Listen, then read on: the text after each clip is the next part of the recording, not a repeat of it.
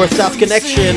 It's Friday, and you know what that means. Episode 11 of You Know What That Means, an AEW podcast. As always, I am Jordan Duncan, the host, and as always, with me, I've said as always too many times, is our co-host, Andrew Reich. Andrew, as always, how are you doing?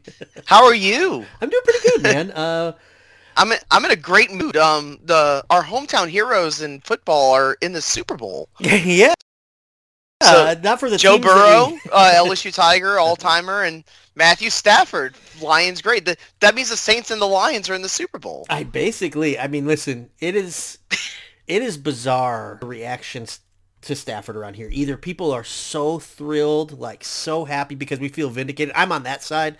Like I've always believed Stafford was legit, uh, like elite level quarterback, but you know, he was on the Lions, and I knew that if he went somewhere else, he could prove it. And I feel vindicated in that first season there. He's in the Super Bowl, and then there's people who are like, and this is kind of like the, the local sports personalities kind of take this take like, oh, you should root for the Lions. Why are you rooting for Stafford? It's just, it's stupid, man. Like, it's so dumb. I'm so happy that a guy that gave his heart and soul to the worst franchise in the history of sports is there. And I said In the this, history of sports, in a in a sport that has the Islanders, yeah, right, dude. I, I said this. I feel like this Super Bowl is the ultimate nut punch to the Lions franchise, no matter what, because either one, the quarterback that they had for dozen years is going to win, or two, a team's going to win that two years ago was two and fourteen, and they're going to show that you can rebuild a team in two seasons. Not also you don't need sixty team- years to do it. Also a team that had won a playoff game. Oh my God! yeah, their I streak know was. how- I think 1991. yeah, I think their streak was older than Yeah. Lions.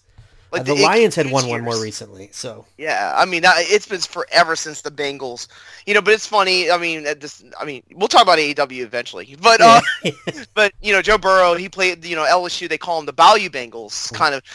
I, I would love to see the number of the market share for Louisiana for the AFC title game between the Chiefs and the Bengals. I have a really feeling that that got the Burrow bump, kind of like Dynamite is getting the Sheldon bump Mhm. from Big Bang Theory as it's Bazinga. I think it's real. I think that Big Bang Theory reruns actually do help in that first segment. Probably. I mean, like, it's it's interesting. Like to me, watching a show like as it comes on is so foreign. Or like I'm I'm very much because of streaming services a binge. Watch a little later so I can fast forward through commercials. Same. So, I like really uh, sit I have down. the, I have yeah. watched TBS and watched TNT, and sometimes I'll just catch up on Rampage some Yep. other time. Yep. Yeah. So it, uh, it's weird to me that there's still a lot of people out there who do it that way, but it appears that those are the ones who are watching Big Bang Theory and say, "Oh, let's give this wrestling show a try." And if they watch it last week, they heard an f bomb in the first five minutes. I think they got a new social media team though for their because their social media team for Dynamite now is like so much worse than it was when it was on TNT. Mm. Like like uh, like the hit like the memes don't hit as well. As I wonder if it's like I wonder if that's a TNT slash TBS employee then. to. Right. if it's an AEW employee. Interesting. That'd be something worth looking into. I guess that's one thing the Lions are good at is the Lions on TikTok are actually a pretty legit organization. Good Like, trolls. Yeah, really they're- good they're- trolls. they're good. King's, Twi- Qu- King's Twitter account was one of the best trolls of them all. Yeah. Yeah. But but it, you can take it too far. Remember when UMBC beat Virginia and the guy and the social media account basically just trolled for like days and days and days, and people were like, "All right, dude, we get it. Right. get it. we get it. You got, you got Like, your biggest win in history. Don't wear out your welcome," Yeah, as. George Costanza said. Yeah. You're about to get waxed in your next game. like, so, but yeah, um, we got Matthew Stafford in the Super Bowl in a couple weeks. We were going to talk about Tom Brady in a little bit. This is not a football podcast. We promise. Is he the Cody Rhodes of quarterbacks? Who Tom Brady? No, it's Matthew Stafford. Um, no, I think Stafford is more. Oh gosh, this is a good discussion. Stafford is a guy who I think I think he's always been a baby face, but he's never been a main event baby face until late. Like who, who's like a mid card baby face that years after the fact got his push. Like he, Kofi Kingston. Is he like Kofi? Yeah, that'd be that'd be fair. I'm thinking of uh, I'm trying to think of maybe uh, a Bobby Roode.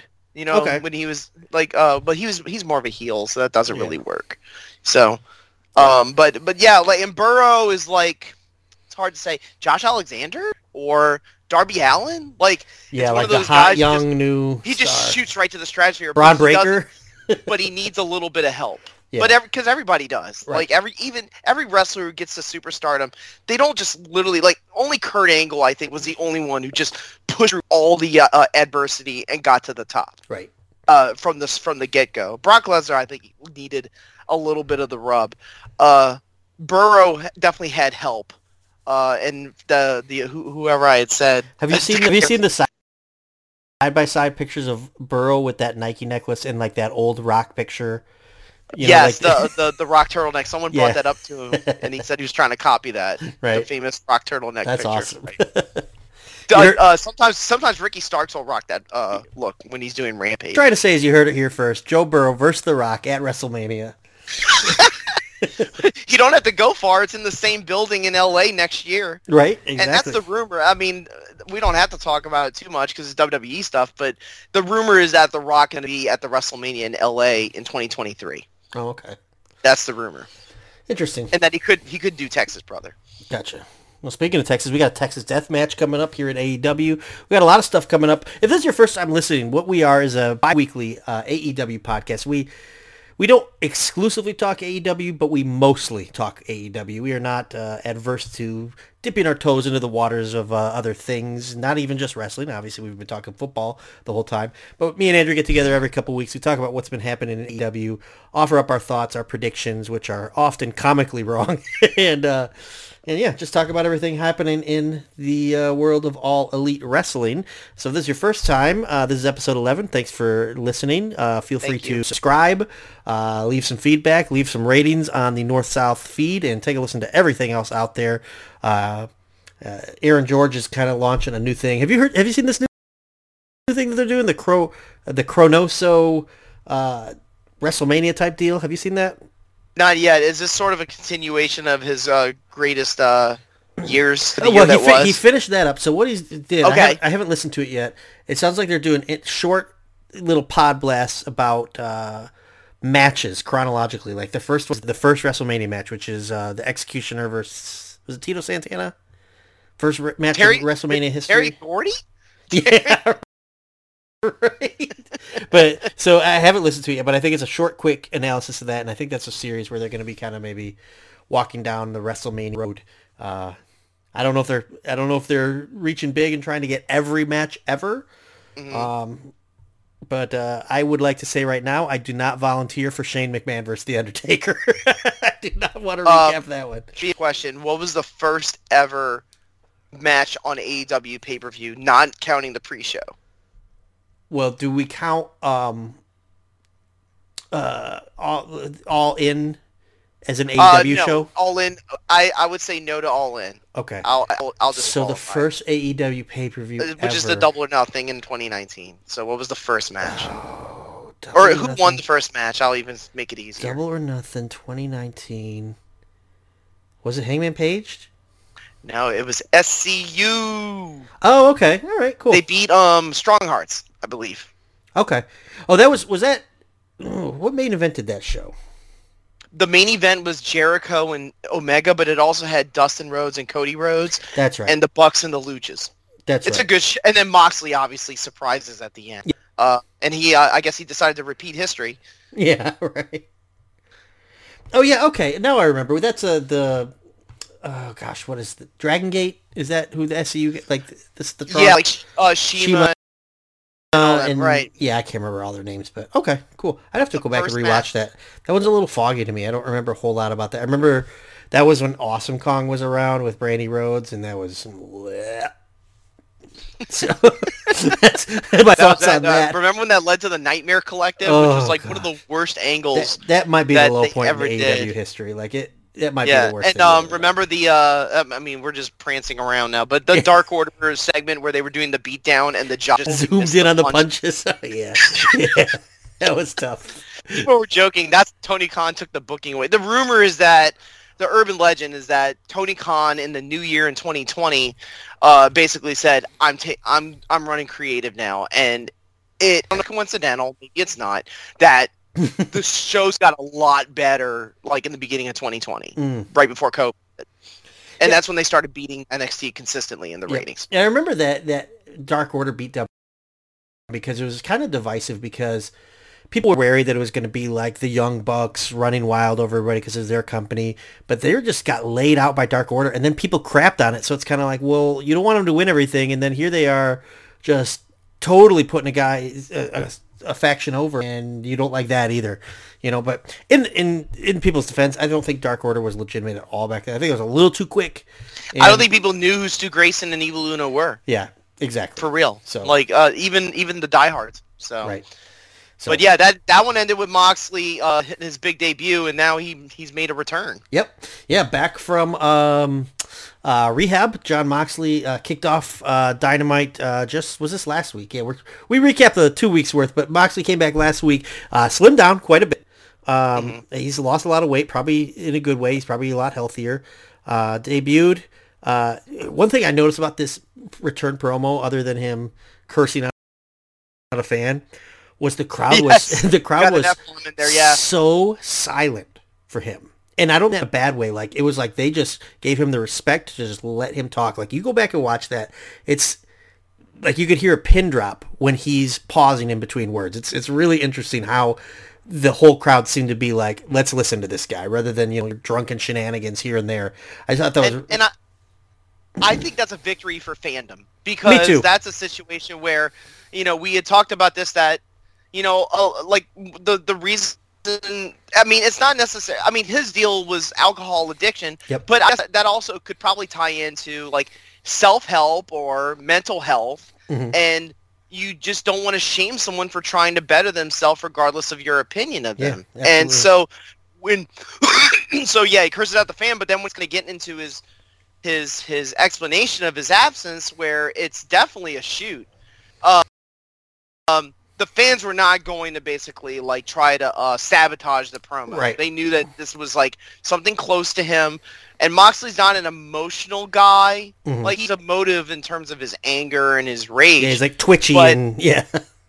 but he's not a guy. He, he he's not soup like he's not. He doesn't wear his heart on his strings type of deal. So when he was um or pull the heartstrings, I Yeah. think that's wrong. Yeah. But um, anyways, like when he starts talking in a way that seems to like really be touching, like nobody wants to ruin it. So he had like. I will say this: the promo was still, I mean, typical Moxley, Yeah. very, very straightforward, very, very passionate, inspiring, but also very, very dark. Yeah. Like, Like the last a lot line. of stuff in there about the scars on the inside Yeah. that you should be afraid of showing them. I don't run from demons. I just beat the shit out of them. But he gets great lines like, I'm the only one in this business who's truly free, which is like how he's, and it's kind of true. Like he did GCW right after that. And we talked about how it was weird that he had gotten booked for the GCW show against, um, God, I always forget who he who he, who he wrestled on that show. Was it Janela? Oh, I Joey thought it was uh, I thought it was a pizza cutter guy.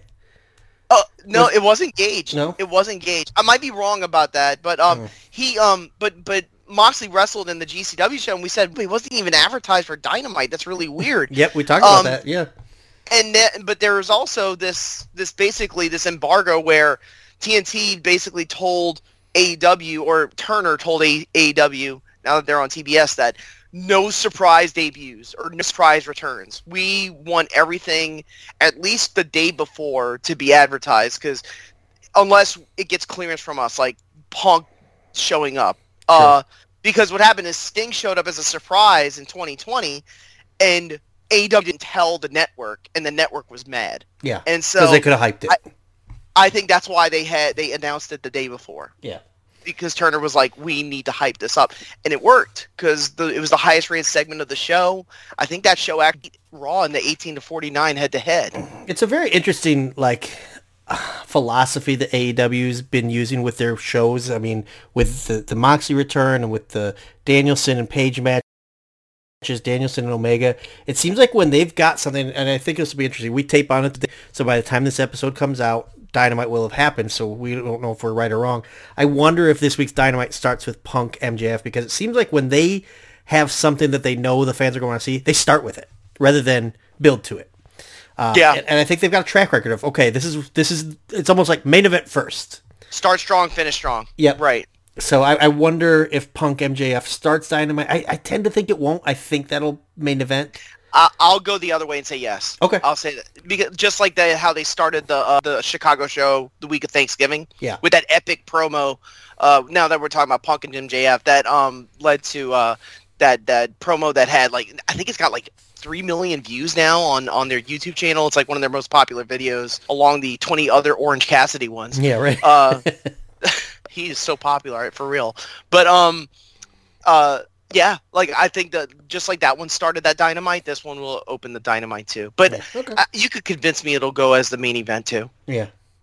I mean, we talked uh, before we went on the air. We thought we I was under the impression Hangman Page and Lance Archer was this week's Dynamite, but that's actually February 9th. Uh, so that'll be the Dynamite after this show comes out. Yeah, in Atlantic City. Yeah, in a Texas Death Match. what? Texas I mean, look, Atlanta. Look, that's where the Trump City. Plaza was, and Texas always votes Trump.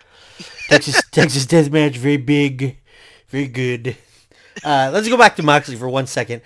Uh, I mean, he's hide his his personal demons. Obviously, he's battling alcoholism. He's back. He's went to rehab. We have to assume he's clean. I I've always thought his biggest skill was not in ring, but his creativity.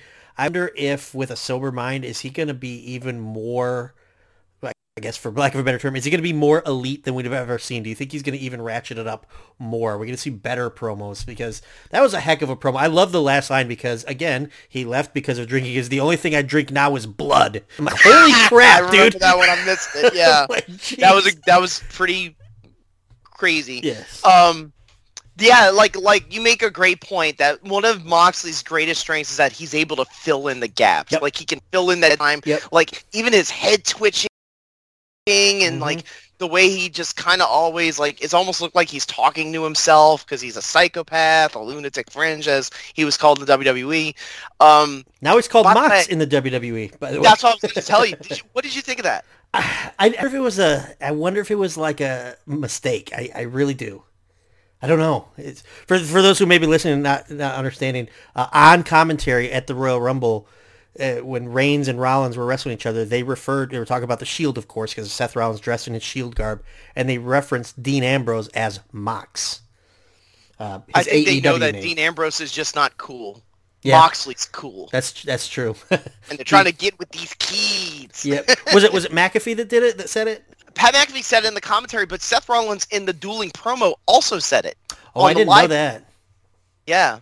Hmm. So it was. It's. It's. It, it, yeah. Interesting. Yeah, it, it's Um, it's so rare for WWE to like acknowledge anything outside of theirs. It's so rare. Yeah, very much so. Uh, unless unless it benefits them if they sign them, which. Right. Right. I mean, we talked a lot about the Cody thing. We can we'll we'll venture to that later when we talk about the TNT unification ladder match.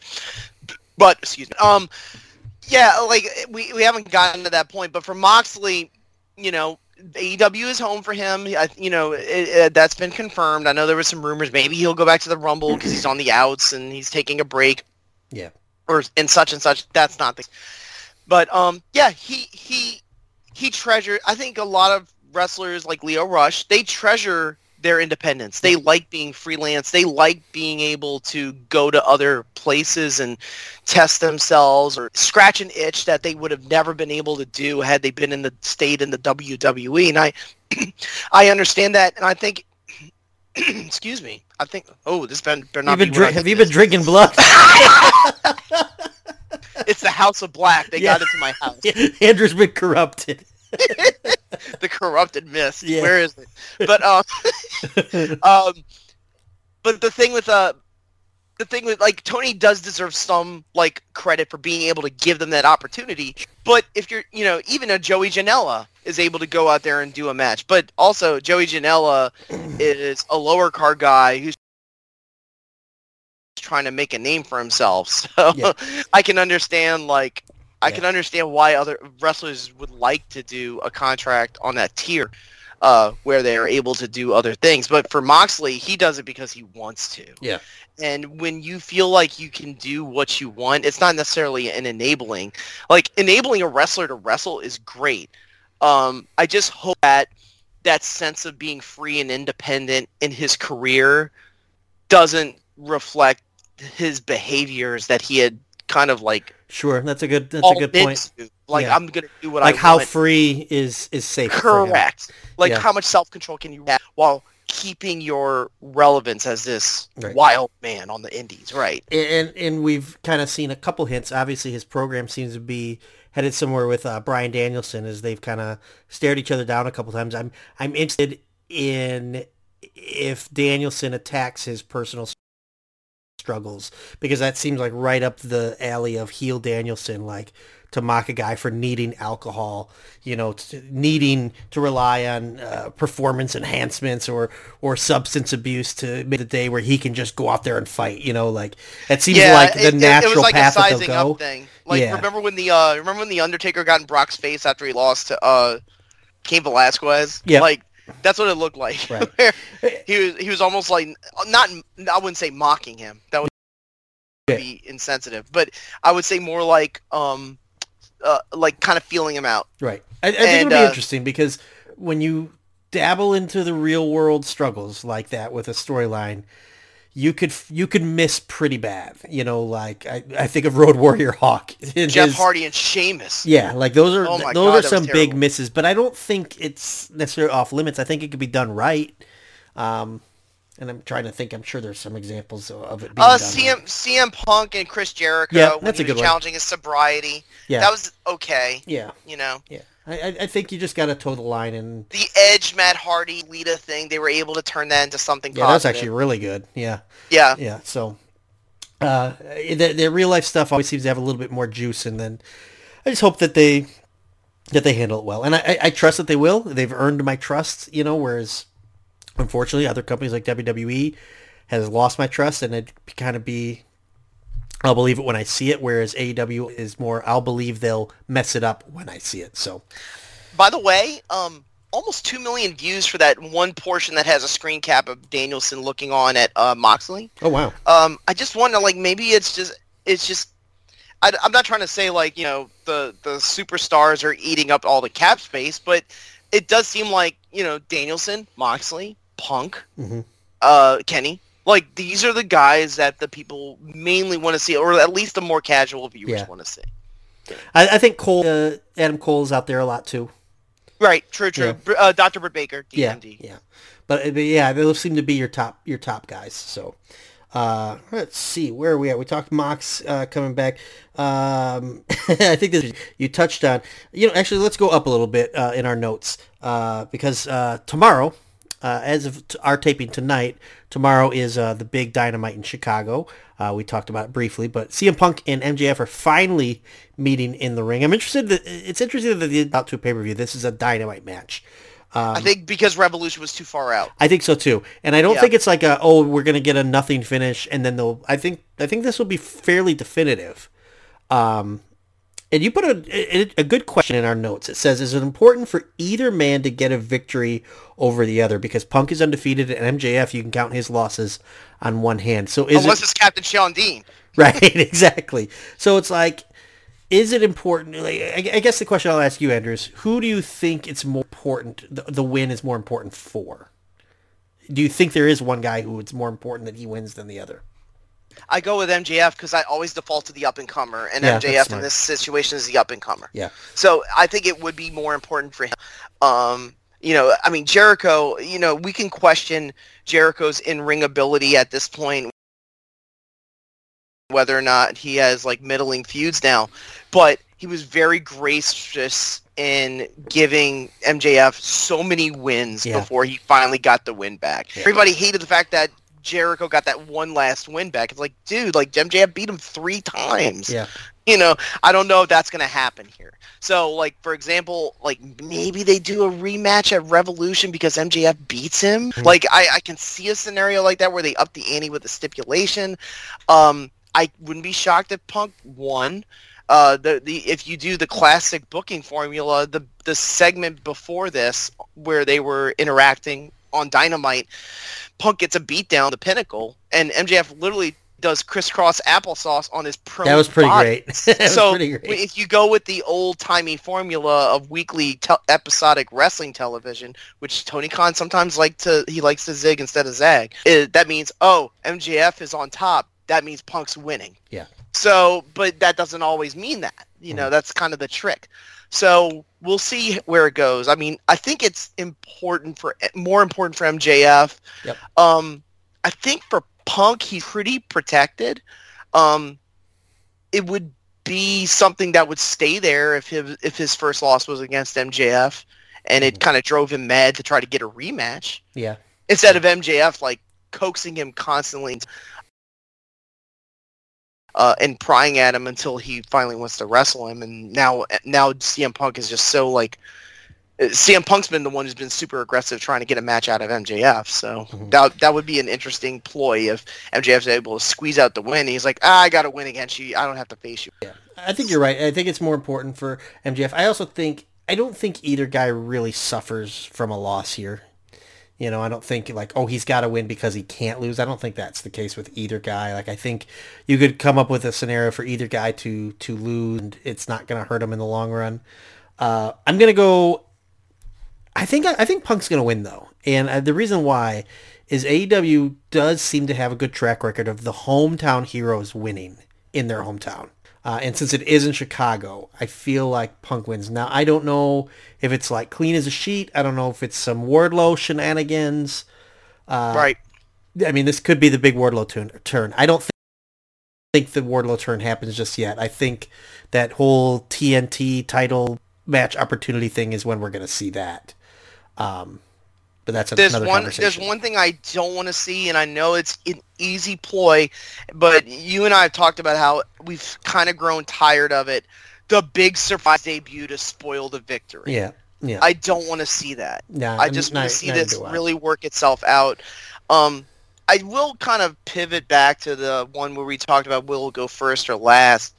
I'm starting to veer now towards you're thinking of it going last, and I was thinking about it because when Hangman and Danielson and a lot of these other wrestlers they go out there, they want to have Broadways. They want to go out there and have as much ring time as Sure. as they possibly can uh, to kind of flesh out the match, especially Danielson, which I totally understand.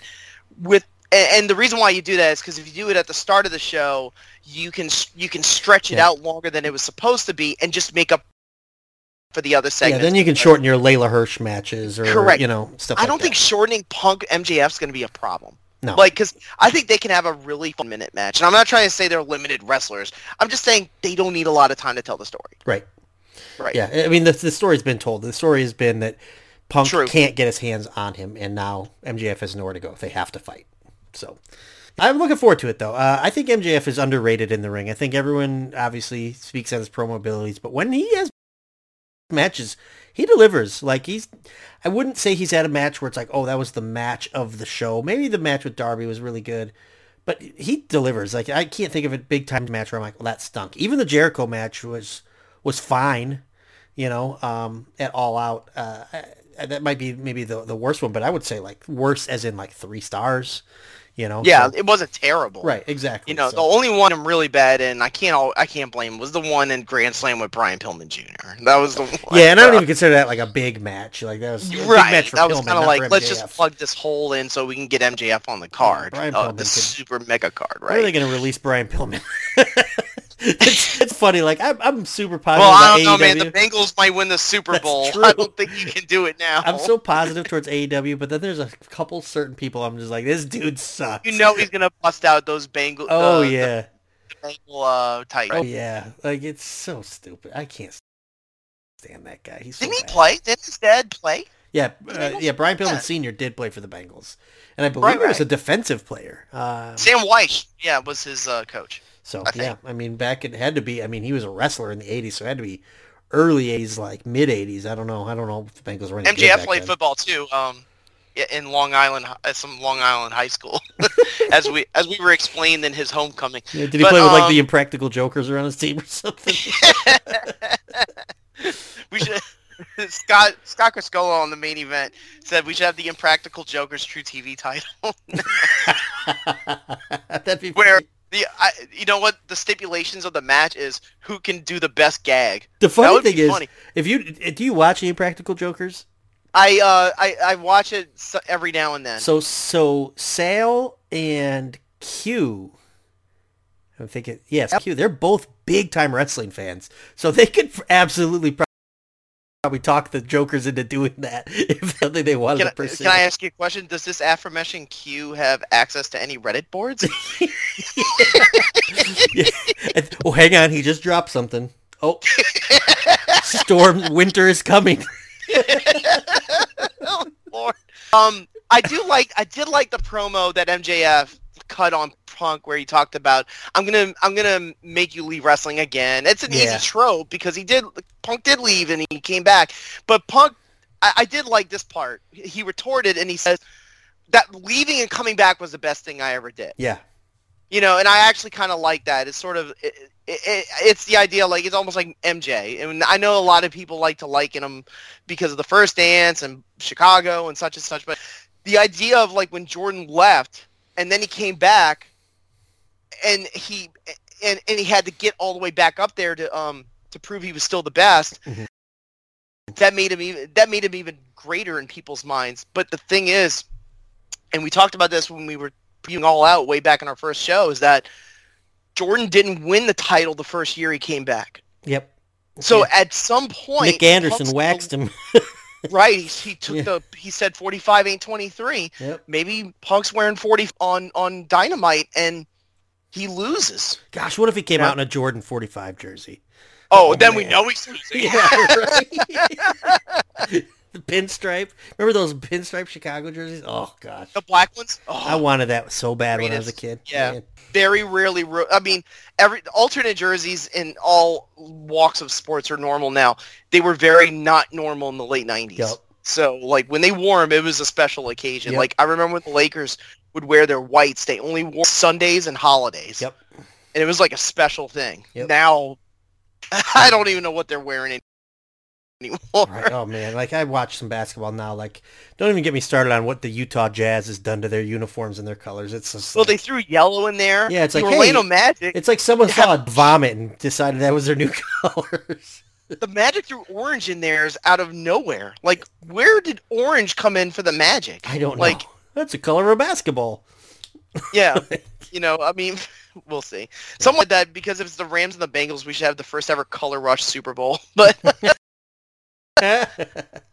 I did see a, a plea on Twitter uh, to let the Rams wear a specific uniform. I can't remember which one it was, but anyways. yes, um, because if we make them wear road jerseys in their home stadium, that'll really flip the momentum. Right. Yeah. That'll change everything. Uh, but uh, speaking of stadiums and stuff like that, so again, uh, Dynamite is in Chicago, and you posed a good question in our notes. Um, since going back on the road last summer, you know, with the Punk return and stuff like that, uh, this is the fifth time AEW has done a Dynamite Rampage or a pay per view in Chicago. So five times uh, since summer. Is it overkill? Is it tapping a, a hungry market? Like, how much is too much in one city? Like, are they are they drying? Are they squeezing the well too dry, or are they going back to the well because it's still bountiful? I guess is the question. I think we saw that in the Carolina shows. You and I were talking a couple weeks back. Remember, I was texting you. I'm like, this show looks empty. What's going Yeah, on? Yeah, the ones where they had like the Battle of the Bells. Yeah, and the I, I think I think they overstayed their welcome in the Carolinas, and I I, I guess we'll, it's a wait and see because we- we're taping again before the show. I feel like this Chicago show is going to be a big deal, but I get what you're saying that you you can only go back so many times in such a short period before somebody's going to be like, eh, I was just there two months ago. I'm not going to go tonight, you know. So how much Yeah, is too much? You know, like I mean, the population in Chicago is, is terrific. I mean, it's a Sure. big, it's a giant market. So, like, for example, when the Cubs won the World Series, obviously there was so much behind it. Uh, shout out Steve Willie, but the uh, the the fact that it was the Cubs winning and they were the most, they're the most beloved team in um in Chicago. All due respect to the White Sox.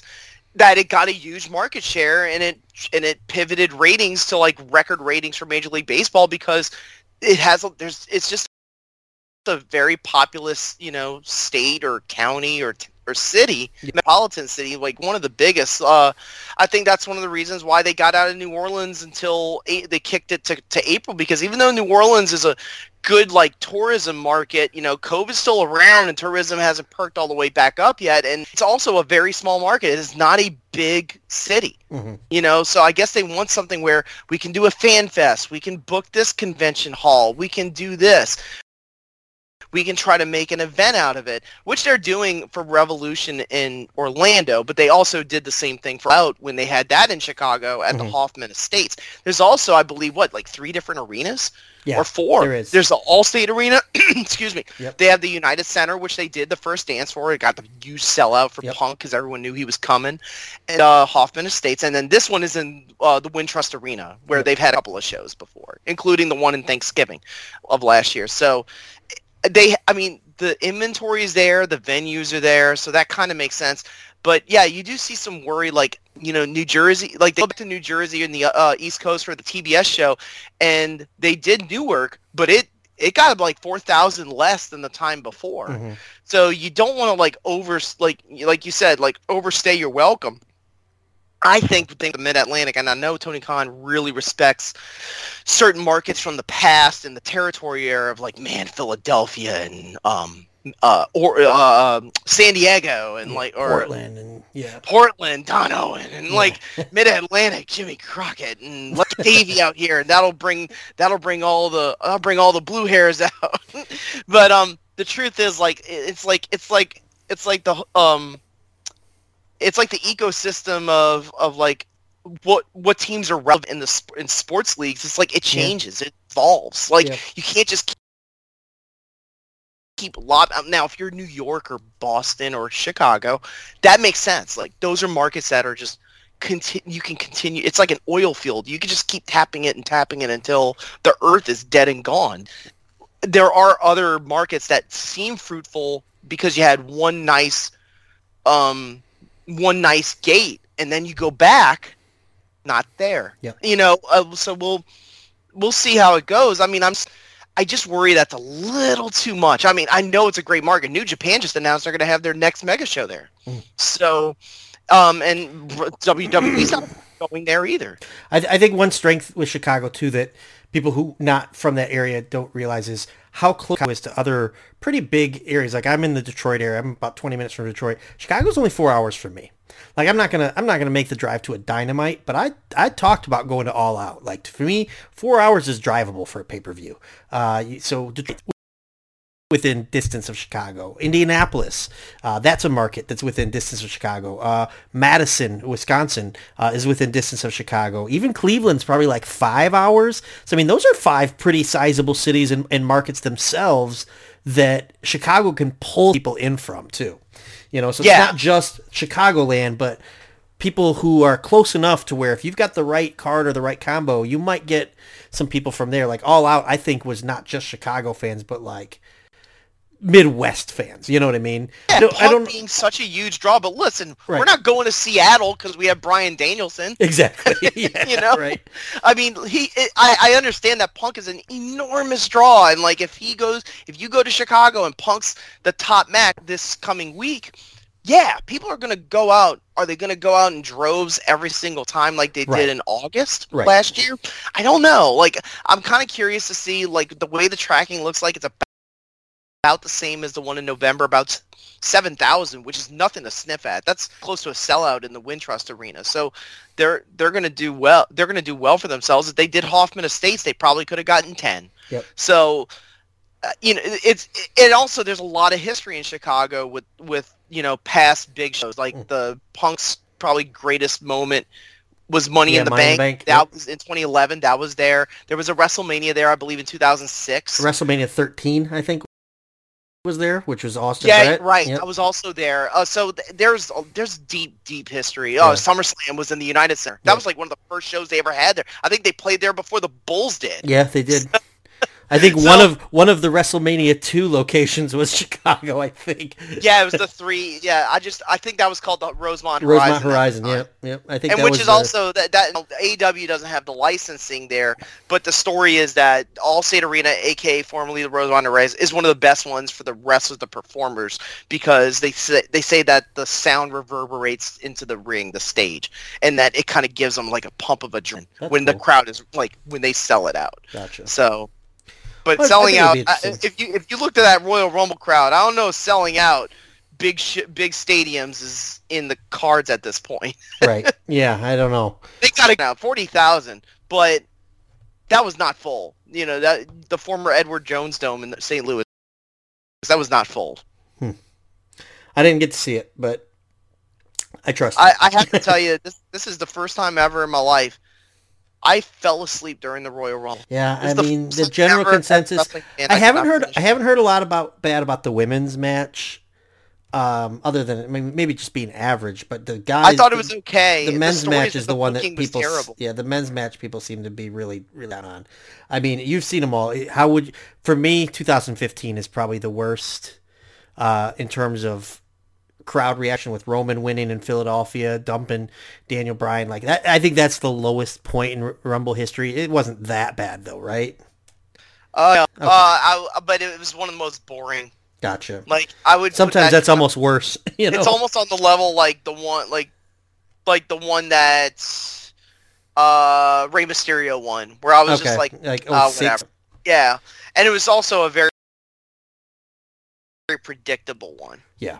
That when you saw Brock Lesnar come out, you're like, that one's winning. And the same thing with Ronda Rousey. Well, I read, I still read Scott Keith, which is talk, talk about a throwback. I, I still think he's funny. Like I read his reviews. The final for the men rumble was Brock Lesnar, Drew McIntyre. Okay, that's fine. Shane McMahon and Bad Bunny were the other two in the final. and the four. story is that Shane McMahon booked the Rumble. I saw that. I don't know if you read like, that. everyone was mad at him or something. Yeah, they're like, he- like he was doing the Dusty move, where he's like, yeah, I, I'm gonna be last, baby. Here's what you do, baby. Give me all your finishes, and I'll kick out of them, baby.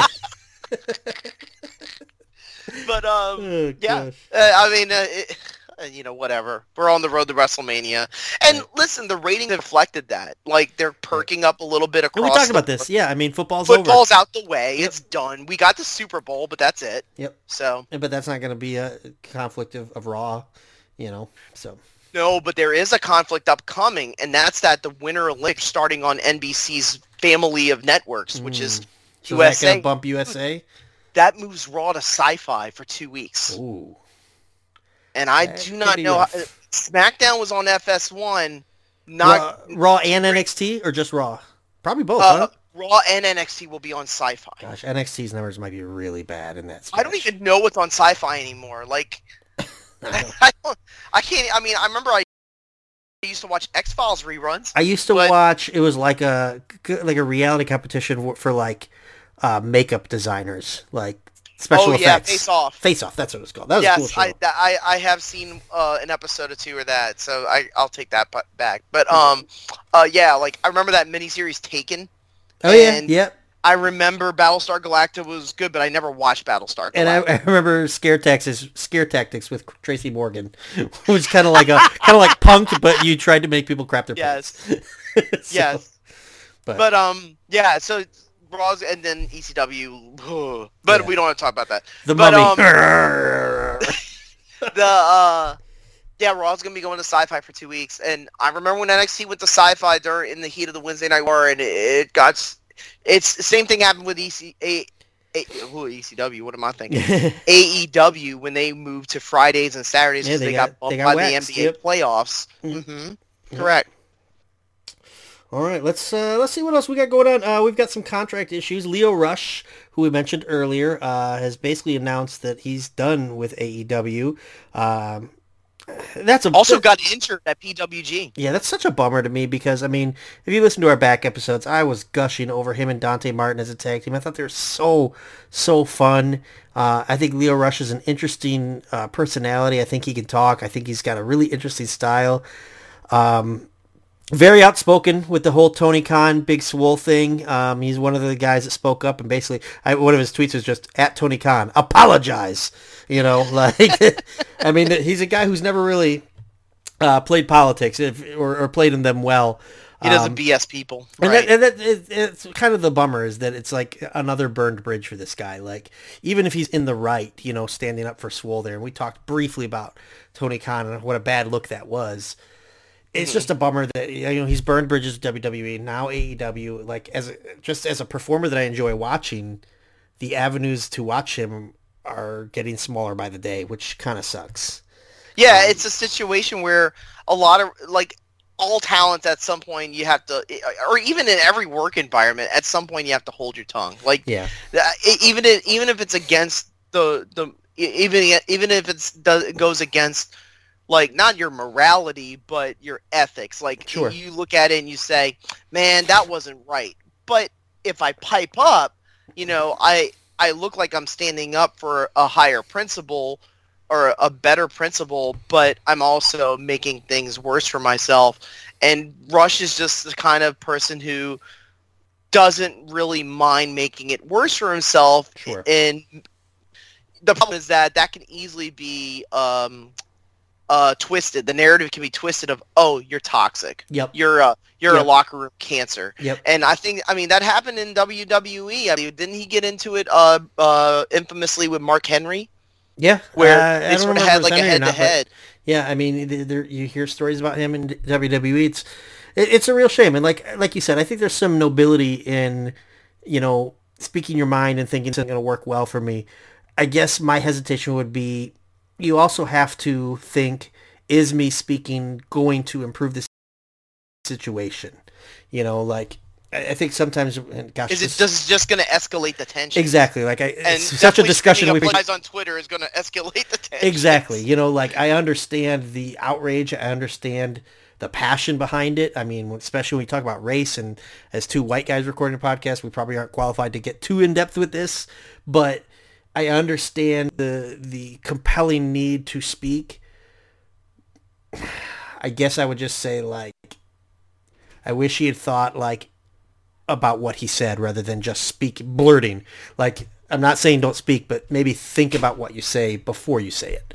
I think. Yeah, maybe... and it, it is a situation where, uh, especially if you're a minority wrestler, you feel offended. Sure. Like when you see something like that, regardless sure. of whose mouth it came out of. Yeah. So you definitely want to come. You want to leap to the defense, and and social media is given this platform for people to just immediately press send and say that's bullshit. Yeah. And you know, God bless you for standing by your principles. It's just like, you know, I was just listening to an interview between Renee Paquette and and the Fly Jackson.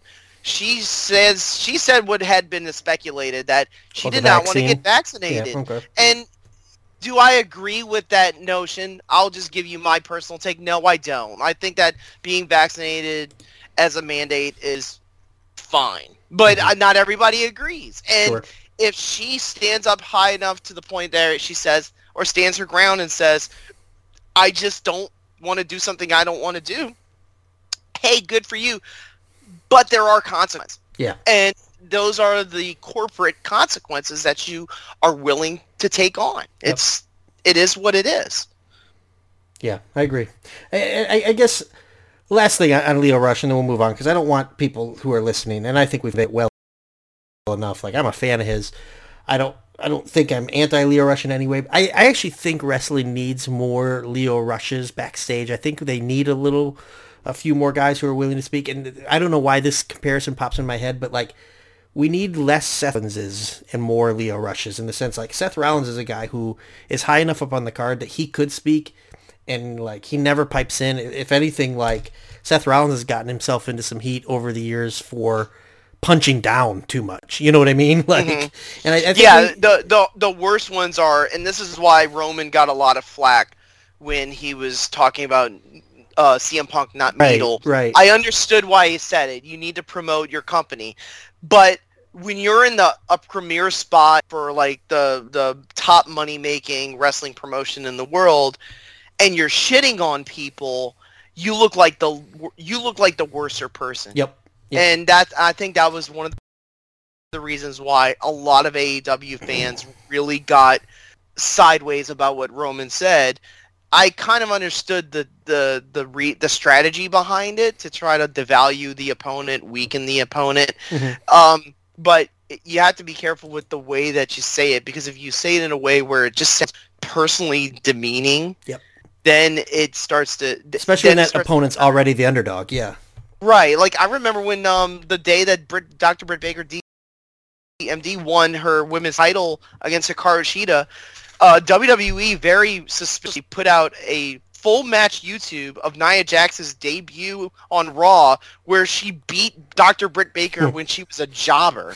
so, so it's like, oh, okay, you're trying to say that these people are jobbers. Like, but Right. listen, like WCW did, they used to have the, where the big boys play, and they used to show these clips of WCW guys beating guys that were in the WWF Yeah. I think that's fair So- game. Yeah.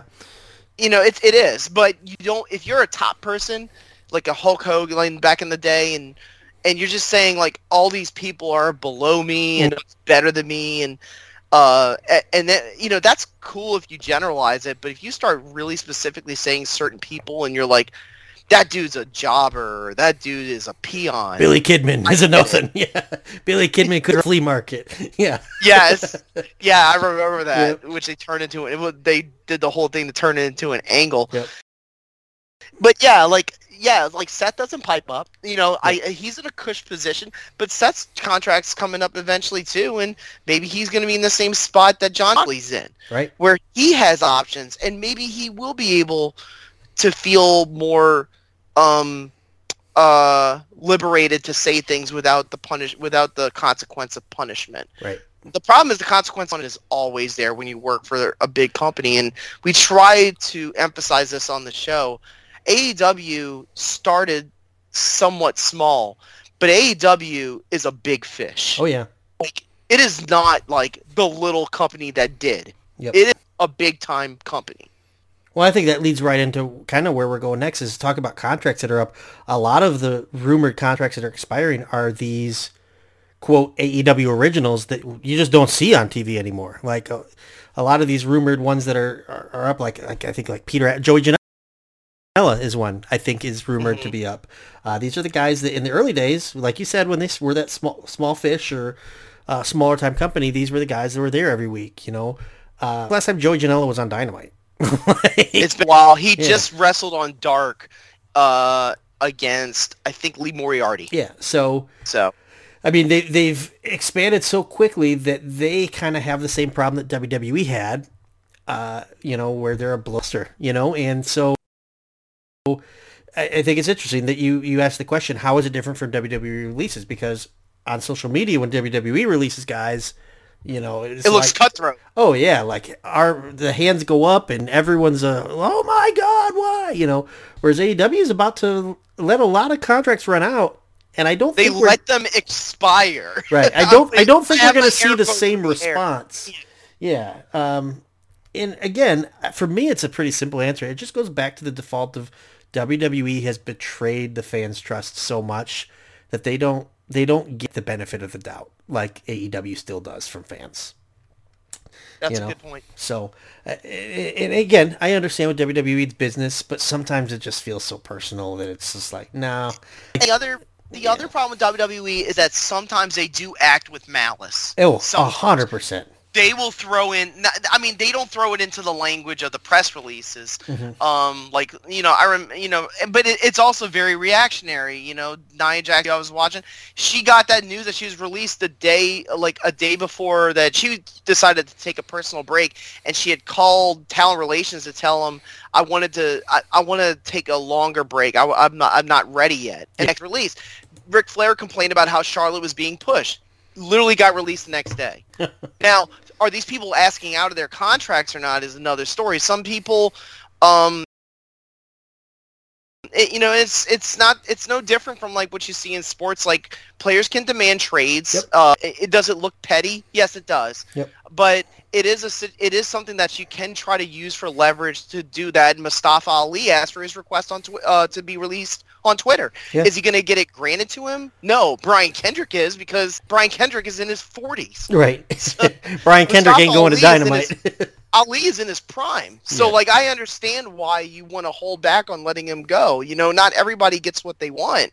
Just because you just because you feel like you could do better elsewhere, you should ink uh, pen to paper. Yeah. I mean, that's all I can really say about a situation like that. But yeah, like WWE, they do act with a little bit of malice. Yeah. You know, from a business standpoint, like they take every they take every advantage that they can get out of leverage of like, oh, you went out of your like Sasha. I think this happened with Sasha Banks a couple years ago. Where like, oh, oh, you're unhappy, huh? Well, we'll just pay you to stay at home until you're ready to come back because we're not releasing. Right. And you know, it actually paid off because Sasha Banks is still there. She's still a huge name star. Charlotte Flair can't get along with Becky Lynch. They're freaking fighting half the time. She's in the she's wrestling Ronda Rousey probably at WrestleMania. right. like you make your choices, and there can you have some top EW that rub people the wrong way? Absolutely. CM Punk in the past has been renowned. Oh yeah. having You think Colt Cabana's happy that he's there? like No, of course not. Like, and I know Lio Rush and Mark Henry had to have like a real awkward tete-a-tete Yeah. when they got when he got to AEW, but and you have to get you know sometimes you can just get past it and you know even the most even like even like remember Karen Angle and and Kurt and Jeff like they made that work and that was the most toxic thing I've ever yeah, that's seen. probably like But they made it work and they turned into an angle for for Christ's sake. Right. So you know Well, we talked able to- about it earlier in the show. Matt and Jeff and Lita. Right. Like sometimes you can overlook those things for the sake of, of better business for your, for each other and, you know, trying to get a push. But I mean, I guess I'm just sort of circumventing the whole issue. But the the, the, the at the end of the day, like all I was saying is that AEW has situations with contracts where they let them lapse, Yeah. but it feels like it's almost the same strategy that WWE uses. I think the only difference is that WWE strategy is much more cutthroat, much more it's just business pal type of strategy. Whereas for the AEW, it's like they they kind of put out this idea of like, oh, we gave them all the opportunities we had. The, the time in their contract just run out. It's like, yeah, but if you valued them as much as you said you did, you would have re-signed them. Right. Exactly. exactly. But listen, it's like cap space, and you know Right. I mean, not everybody can say, and like, they're not the same caps. If- like, if you- if you're- if you're really wringing your hands at like Peter Avalon might get let go, like you need to take a step back and understand the business because like Peter Avalon isn't bringing in any money for the company. I hate you can only lose on dark so many times. Right. Exactly. Yeah. So anything they might be, they might just let his contract lapse and pay him on a per appearance basis. And look at Fuego del know? Sol. Fuego del Sol is popular now. So Right. guess what? He gets pushes. He gets and he's got a car, matches. you know. Yeah. well, for now. Yeah, right. Till Miro comes back. So, but yeah, I mean, I, th- I think it's interesting. So I, I think the other thing, and we don't really need to, to hash this. This has all been said. Is I think where a contract expires, you're at least free to go. Like you could show up the next day somewhere else. Whereas the WWE releases, they always do that 90 day thing. Like not only are you fired, you can't work for three months. So And I do think we're seeing a quote hard cap. Like I, I hate to keep using these vernaculars. I think we are seeing it in action, where you're seeing these lapses of these 90 day no competes for the former WWE superstars, yeah, but they're not popping up anywhere. And people are Yeah. like, why? What's wrong? What's wrong? What's wrong is you can't freaking bring everybody in. right. and maybe these wrestlers or performers or talents, Killer Kross might want to act uh, us and or do Right. independent Bray stuff. Wyatt might want to be like a, a horror dude. I don't know. Like Right. And now now if you're in Ring of Honor and they close the doors on you like Jay like Jay Lethal and Matt Taven, yeah, you need work.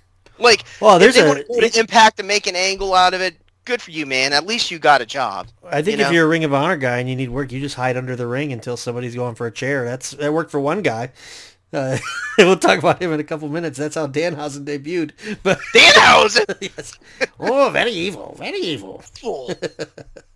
We'll get to him in a couple minutes. But yeah, I, I good conversation on the contracts is it's it. I I I, I can recognize as a AEW fan more than a WWE fan. I can recognize sort of the hypocrisy of fans who just want to point fingers at WWE but turn a blind eye to AEW letting go guys. You know.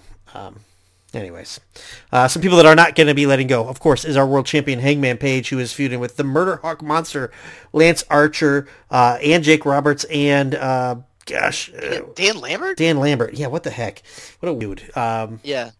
so uh, that's February 9th, Texas Death Match in Atlantic City. I think it's pretty simple. Obviously, Hangman Page is going to retain. I do think it's kind of cool that they did a thing where uh, Lance Archer just blocked the buckshot. Like, nope, hit me with that, you know? Um, Mhm. But they protected it by by Page getting out of. I think he was trying to do a choke slam. Yeah. And he clotheslined him out. So it's kind of like that yeah, he still got you, but irresistible force or immovable object thing. Yeah. I think it's a fine little older feud. Um, they'll have the Texas death match. Page will win, and he'll move on to something else. That's not gonna. That story's not gonna extend. It'll be a fun, violent match. I remember Archer had a really good violent match against Moxley yeah, earlier last year. So yeah. it'll be. I, I think the match will be interesting. I mean, I'm sad for Hangman, man. This dude bleeds all the time. I know, right? Like He's like Steve Corino. right. I know. I mean, how do, how do you think his title reign has gone so far? How do you feel? I'm fine with it. The problem is that he hasn't had that many at bats. Yeah, like I agree. he's only wrestled, I think, three times. Yeah, So I mean, that's just not enough. And that's two- my only issue. obviously two of them against Danielson, but I feel like in both of those matches, at least the 60 minute match, I think Danielson came out of that one as people gushing over him versus Page. Right. Like, I get the that- idea. You want to make out Hangman as the AEW World Champion to be the special attraction. Sure. I understand doing that, and I'm not trying to be Vince and say, "Oh, we need to work our guys all the time." You're on a talent contract, you get to get and wrestle.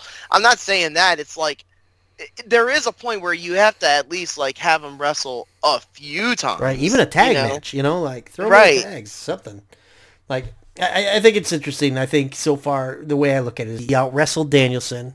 He's going to outfight uh, Archer. And so then he's going to maybe have to be outnumbered against, I don't know, maybe Cole and the Bucks or Cole That's and what Red I'll give Dragon the Jericho and. Mox. They wrestled all the time when they were the champs. Yep. Yep. And Daniel, or not Danielson, but Page was wrestling leading up to his title win. Like when he came back, he was wrestling, you know, maybe not every week, but yeah, uh, it's tough. Uh, I, I don't think that the title reign's like bad or anything, but like you said, I, the special attraction thing isn't working like it should. Yeah. At the very least, like maybe he doesn't have to wrestle in a match every week, but he should have a significant segment every week, not just a couple minutes. I think he should be given more time than he's getting. So, uh, who do you think he's going to actually move into a feud with? Like leading into Revolution. Yeah, Mm. like do you think it's the Punk MJF winner? Like, because there's no real if I, had, if I had to put if I had to put my booking glasses on, I would say Punk and MJF are going to have a rematch, Okay, and Hangman will wrestle Danielson again. okay, yeah, because like I said, there's not a lot of breadcrumbs there to like pick up where. It's I thought, hard right I now. thought yeah, for a minute it was going to be Adam Has Cole. anyone taken a picture of Tony Khan so we can look at it? Yeah, right. Has anyone found it yet?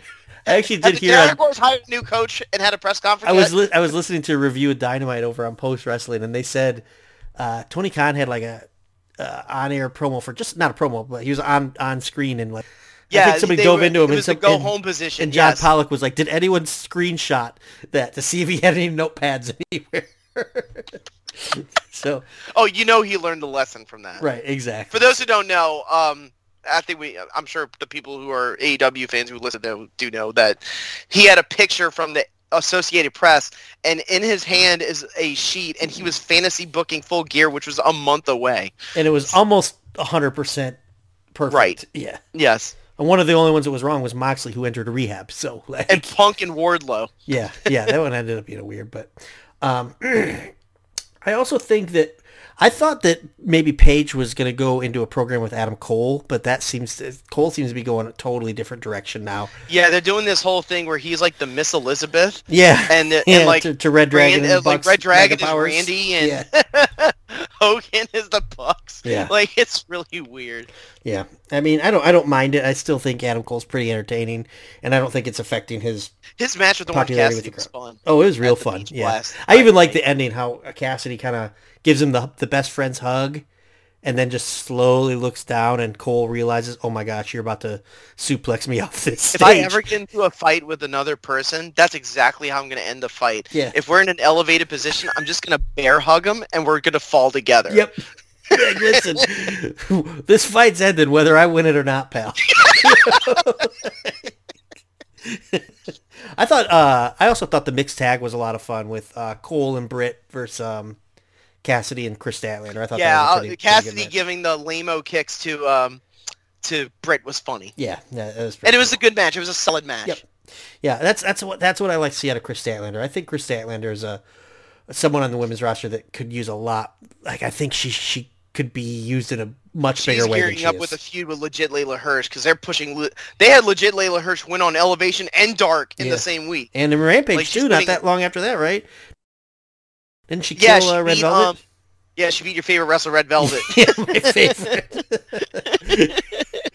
but no, that was a ma- the other thing I have to say about the ending though. Uh, Cassidy versus Cole, where they they it was a great looking spot where they fell through a platform. yeah, Bryce Remsburg, he must have been a wrestler because he like did this incredible move where he like he was about to like fall face first into the, like because it's bent down with from the wooden platform cr- from them crashing through and he has to pin yeah, uh to, to count the pinfall and he like falls face first and he like catches himself and he's pinning him while his like he's like his body is like perpendicular to the to the like the sky it's like how did he even like not fall so Right. like Bryce That's- Remsburg is a very good referee he's under under the tutelage of Mike Quackenbush, I think, is uh, where he picked that one up. So, but um, yeah. That's also again talk about this match. This is where Danhausen debuted. Danhausen is a Ring of Honor guy, but more of an independent guy. If you're a listener, and you don't know who he is. Gosh, evil Santino Marella Yeah, yeah, like because somebody asked. eh, I was in a group chat today. It was a North South Connection chat, and somebody said, "What's with Danhausen?" And I'm like, eh, the best answer is kind of like similar to Orange Cassidy, where it's more comedy. It's more of a, more of an act than a wrestler. You know, like if you want to watch a four star match, don't watch Danhausen. You know, don't watch him. But if you want to be entertained, he'll entertain you. One of his yeah. big spots is I wonder if Tony Khan's going to buy the rights to Tequila, uh, the song Tequila, the old Pee Wee Herman song, because that's one of Danhausen's big things is the. That plays and Danhausen kicks to the beat. So I didn't know that. Yeah, it's I don't know if that'll work in a bigger crowd. So there's some, there's some independent stuff that works great in the indies, and then you put it in front of six thousand people, the way they and it dies a cold was- hard death. the way they introduced him was funny yeah, where it was. Cole's trying to get a chair from under the ring, like you said, pulls it out. Danhausen comes out with him. He does like a, his pose, Yeah, but he does nothing. Yeah, like very leaves. Orange Cassidy-esque. Yes.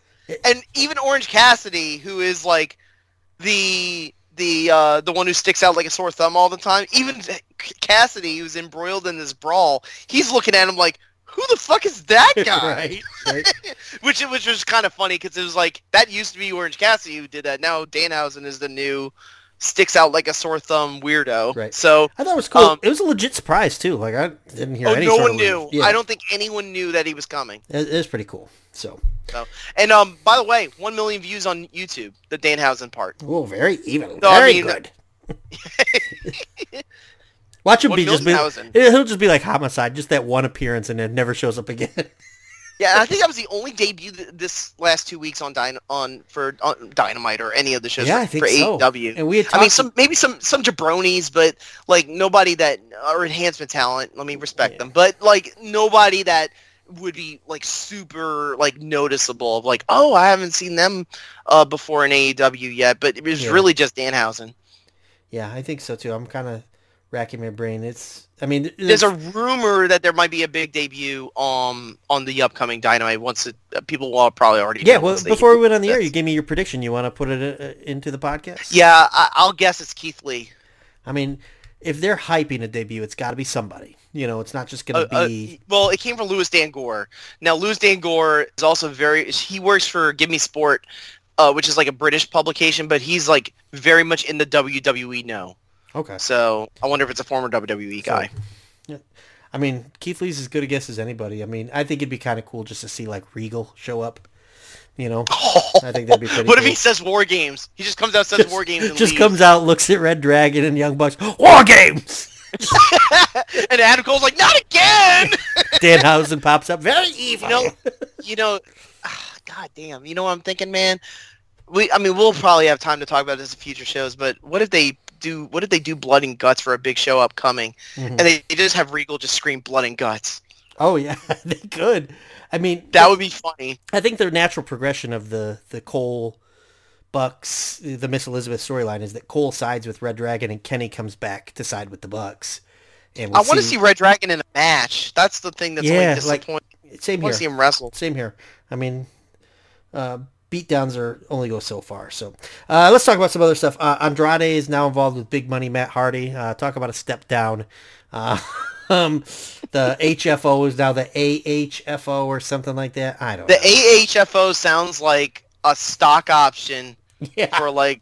yeah. It's like it sounds like a portfolio for like an oil tycoon. yeah, exactly. That where they stash away the super PAC money. like, like I, I think Matt Hardy's group is the lamest group on AEW. I will say this: it does seem like Andrade's kind of going after Darby Allin, and that could be a heck of a match. So, Mhm. Um, yeah, uh, we've also got Santana Ortiz are breaking away from Chris Jericho. Jake Hager is a guy that I think could just have his contract expire. I think we might never see Jake Hager again, and that's fine. Oh, don't tease me like that. I know, right? oh, here's here's the one. Here's you want to tease me. Tell me Marco Stunt's gone forever. You know. Marco Stunt popped up on GCW with uh uh with uh Hornswoggle. Oh yeah. The Uh, did you see where else Hornswoggle popped up? He was on No. Tucker Carlson's show on Fox News. and you know what's you know what you know what's sad?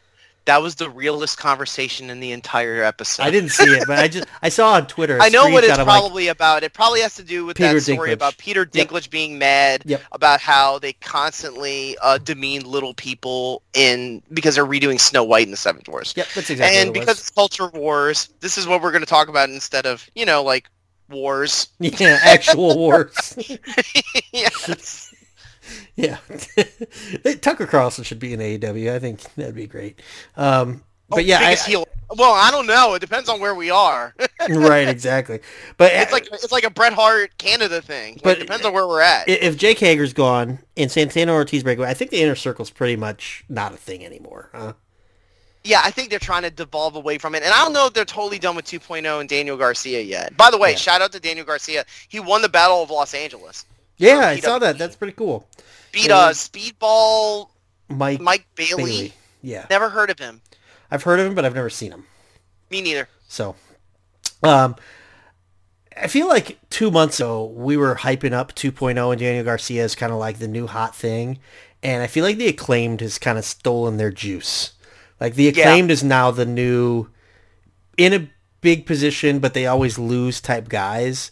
Uh, and I think they're really rising to the occasion. I think they've improved a lot, especially The Bowens. crowd is getting to a point where when Castor is comes out for the battle raps, they're like ready to go. right. Like it's not one of these situations where they're like booing him because he's saying heelish things. Like now they're like digging it. Oh, It's almost like the New Age Outlaws. I was just gonna say it's it's like like uh Castor is the road dog who does the whole thing, and then Bowens is just the and if you ain't down, he just says the acclaimed. It's like he just has the two lines that he screams. But it I- seems like they're keying in on a singles push for Bowens. I think so too. Yeah, He had a very good match with Jon Moxley Mhm. on, I want to say Dynamite or Rampage. I, I- think it was Rampage. it was Rampage. Because Rampage was also live. They had two. This was one of the rare occasions where they had two live shows in the same week. They Mhm. had Dynamite and Rampage both go live in Washington D.C. Yeah. So no one knew the results of the Rampage until obviously because it was live until Friday night, and it was Moxley and Bowens in the first match, and it was actually pretty good. Yeah, yeah, and they they they had the tag match with Sting and Darby, uh, Yes. where they basically took Darby out right away with a nasty like put a chair around his neck and ran him down the ring apron into the corner, and like he basically had to leave for the whole match.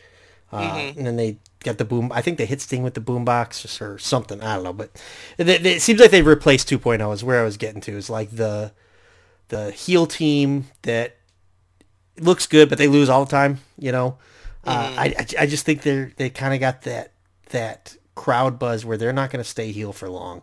Like the crowd's going to start cheering them. Yeah, they get laughs, and Yeah. uh, you know the, the the the raps are funny. Yeah, they like are. he gets a couple nice little quips in there. Like Mhm. I think I wrote a couple of them down. Like one of them was uh, when he told Moxley when he was getting when when he was getting ready to wrestle Bowens, he, he needs to keep his he needs to keep his um don't say don't no f bombs or something Yeah. like that because he like you said he said the, he uh, he got the f bomb out in that first. He mentioned the- Gory mutilation, self mutilation kind of referencing the WWE uh, press release. Yes, yeah. I, that was kind of funny. Yeah. And um and yeah, and he, he always has some jokes about kind of the political landscape of things, like we were just talking about Tucker. And um, he, there's always one that uh, I think he leans right. I, just judging by the raps, I think he leans right. He always has some funny slam on Biden, always, which always gets a laugh. So Yeah. Yeah. But um, I mean, it is wrestling fans. it is. It. Is. I mean, listen, we, uh, regardless of your convictions, like you know, you know the atmosphere that you are in. yep. yep. if they're chanting "Let's go, Brandon," it's not because Brandon Cutler's out there. Let's just say that. oh, they wouldn't have cheered that anyway. Yeah, exactly. oh gosh. Uh, oh gosh, what else did we see this past couple weeks? Oh, I love the hook match with Serpentico because that Serpentico has got this wild pre-match thing where he sprays these spider webs, but then Hook mm-hmm. just started suplexing him and throwing him around, and these webs are stuck to his feet the whole time he was getting tossed back. It looks forth. like he's like suplexing a Mardi Gras costume. it did. it looks so cool. And it was really is not a bad wrestler. no, he wasn't, and it was He a really cool. torna- he just cannot hit that tornado DDT. It was a really cool choke that Hook used too. It was like the Kata Hajime, but he like he was standing and he lifted him up off his feet. I thought that was a cool. Hook is yeah, just a good, just a good solid squash. He was able to, and I think, um, no, the the one where QT Marshall when he was mad was I think the Aaron Solo match. yeah, and he just Yeah. stepped o Uh, the one where Hook He did was- the Allen Iverson step over. That was so great. man. Hook. For those who don't know, Allen Iverson hit a jumper over Tyronn Lue in the NBA Finals in like 2001, Yep. and uh, Lue was on the ground, and Iverson made the shot, and he stepped over him like, "Bitch, get get away from me!" And it Yeah. was so awesome. It was awesome too because that was like the Lakers were so dominant, and then that for that And they one were game, won that one. yeah, for that one game, Iverson's like, nah, you know, like, that was great. they sent Hook. Yeah, Yeah. yeah. It's, it's so funny. Like Hook was such a a, a meme, and he really, really good, man. Like he's he's living up to this manufactured hype. Like he's not just athletic. I think he's got the mannerisms down well too. Like this nonchalant, like I don't care, whatever. He's so good at the little things already. Hook could. It's very, very early to tell, but I think And he's a young, good-looking dude. Yeah. Like so, like when, like you know, for the female demo, that's great. And we've talked about this that the female demo is the one that the AEW struggles with the most Yep. by far. Yep. You know, WWE always in the female demo. So you, I, I mean, if you don't have the inventory yet to put together, like really, like to like have big name, recognizable female, um, female characters on a weekly basis. If you don't have Britt Baker on the card, then maybe you bring in, you know, kind of good looking guys. I mean, that that's the same thing that WWE does. They get these guys that look chiseled. They look, they look like they could be on a magazine cover. Yeah. I mean, Um, Austin Theory, you know, like guys like that. Yeah, Sammy Guevara. Sammy Guevara, the guys that I think one of his appeals is that he's he's just this young, Yeah, strapping. that that young lad. that hard jawline, you know, like he's a pretty man. Uh, Sammy, Sammy had a good week. Yeah, yeah, he did. Uh, I I was surprised. I thought Cody would ladder match. yeah, the unification ladder match Yeah. for the two titles. Yeah, Sa- Sammy won. Would you say that's the best match of the last two weeks? Probably, huh? Yes, I thought it was. Um, I did not like the beginning. I thought it was just a little too slow. I felt like Cody had control of the first segment of the. It was I think a three segment match, and because it went 23 minutes, and I felt like it went a little too slow because I think they were they were purposefully pacing it to try to get people into the wrestling portion, Yep. so it didn't just look like a young bucks like spot fest. Um, I will say, I mean, by far the what the f move Oh, of the of the oh, show. Oh, yeah. Sammy Guevara springboard from the very top of one ladder, gives a cutter to Cody, who's on near top of another ladder. They hit it Perfect. perfectly, and Yeah. that's the kind of move that if you hit it wrong, Yep. someone could get hurt really bad. And I mean, like it looks so clean. Like Sammy Guevara is such a dude. He hits everything so well. Yeah. I mean, he also did No a, sloppiness to him. he did a swanton off a ladder onto Cody, who was on a ladder, and it looked like his his body like catapulted. like it looked mm-hmm. like it hurt him a lot more. Now than it Cody, gave him a crossroads off the That looked pretty good, higher too. end of the ladder. That looked nasty. Yeah, like, that I mean, Sammy like kind of like he adjusted right, but it looked like his face hit first. Yeah. Like, But it was a really nice match. A lot of good high spots. Cody was kind of feeding into the heelishness of it. Mhm. That he was the favorite and Sammy had to overcome the odds in order to win. Um, the Fuego interference I could have done without. Same. Yeah. I, I didn't understand. But it was a very fun match. It was probably the best match I saw uh, from from this last Yeah, week. I mean, really if good. I had to like random, if I had to like randomly bring up just a couple of other like Cole Cassie, which we brought up. Yep. Um, and there was this one match on of all things Dark Elevation. Penta and Wheeler Yuta had a Mm. very good. match. So definitely check that one out. It's kind of near like the like the second to last match on that episode of Dark Elevation. This very good match because Penta is wrestling singles now because Rey Fenix is out with his um, elbow slash arm injury. But he's also all, he's wrestling singles, but he's also kind of tagging with Pac because they both have unfinished business with uh, the House of Black. So that could be a heck of a match. Penta against That's going to be Brody on this King and Malachi Dynamite, Black. right? Yeah, that's. That's That'll gotta be fun. That'll be a lot of fun. And uh, I wonder if Pax would wrestle blindfolded. Yeah, that'd be that'd be What if nuts. what if this finish is that he tries to do the what's it called Black Arrow? yeah, Or what, what what's it called? red arrow, or black arrow. I think it's a red Okay. arrow. Yeah, he he I I forget it. I'm so sorry. It's an un- unbelievable finisher. Yeah. But he tries to hit it, but he can't see him. that would be fun. What if he wrestles with a mask on and halfway through the match they pull it off and it's Rick under there, left over for WrestleMania seven or six or whatever it was. That's the big debut. It's Rick the Model Martel. Rick Martel. Louis Dangoor, damn you! He sprays Malachi Black with arrogance. Black Mist, oh, it's Black Mist in a perfume bottle. we should just, dude. Tony needs to hire us. I know. I'll tag him when this one drops. I'll add him on Twitter. right. Oh gosh, but yeah, that'll be a heck of a tag match. Um, uh, again, just to prove that we aren't all positive, there's been some some ugh stuff. I thought that the Jade Cargill against um, I can't even think of her name. The, Was the, it Anna? Did the, the Anna Hollywood J one? Or No, the, Hollywood Blondes one. Julia Hart. Julia Hart. I thought that match was. Ooh, they just let those two girls out there to die. Was- Julia could not. Julia could not do it. I mean, like, I mean, listen, she's she's coming along. She's been a manager for the Varsity Blondes. She might be leaning into being part of the House of Black. She can't get rid of that eye patch, so Lord knows what's going on there. But right, um, mm, this was not a good showing. right. I, Now, I think both now of them. Jade's with think- with Anna Jay was better. Yeah. I thought that was actually pretty good. I was gonna say I think both of them need to be in there with somebody who can lead them a little bit. Like Jade's a little better than Julia, but she still needs a lot of work. She's got such a great look, and she's so strong. Like I mean, the that one arm power bomb on Anna Jay was really nice. That was awesome. Yeah, Yeah. I did, what did you think of that between the legs dribble thing that she does? it's dumb. There are certain things that when you see it in their in their forum, it looks cool. Like Mhm. you know, batting cleanup. Like you know, like but then when you do it in a wrestling ring, it looks stupid. Right. Like definitely a crossover dribble looks kind of stupid. The only one who ever hit it r- really well was MVP.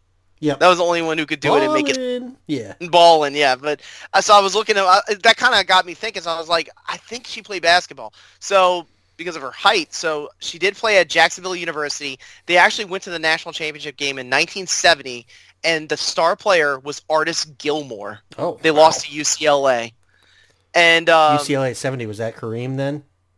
uh, Probably, yes. or or It Walton. was- yeah, it was like either that or between when they had Sidney Wicks. Yeah. So like they like never ever lost in the 60s. Right. In the early 70s. Um, she played power forward for four years. She finished in 2014. She averaged 8.6 and a half rebounds, 39% from the field. Ooh, at power I mean, forward. if you're a big...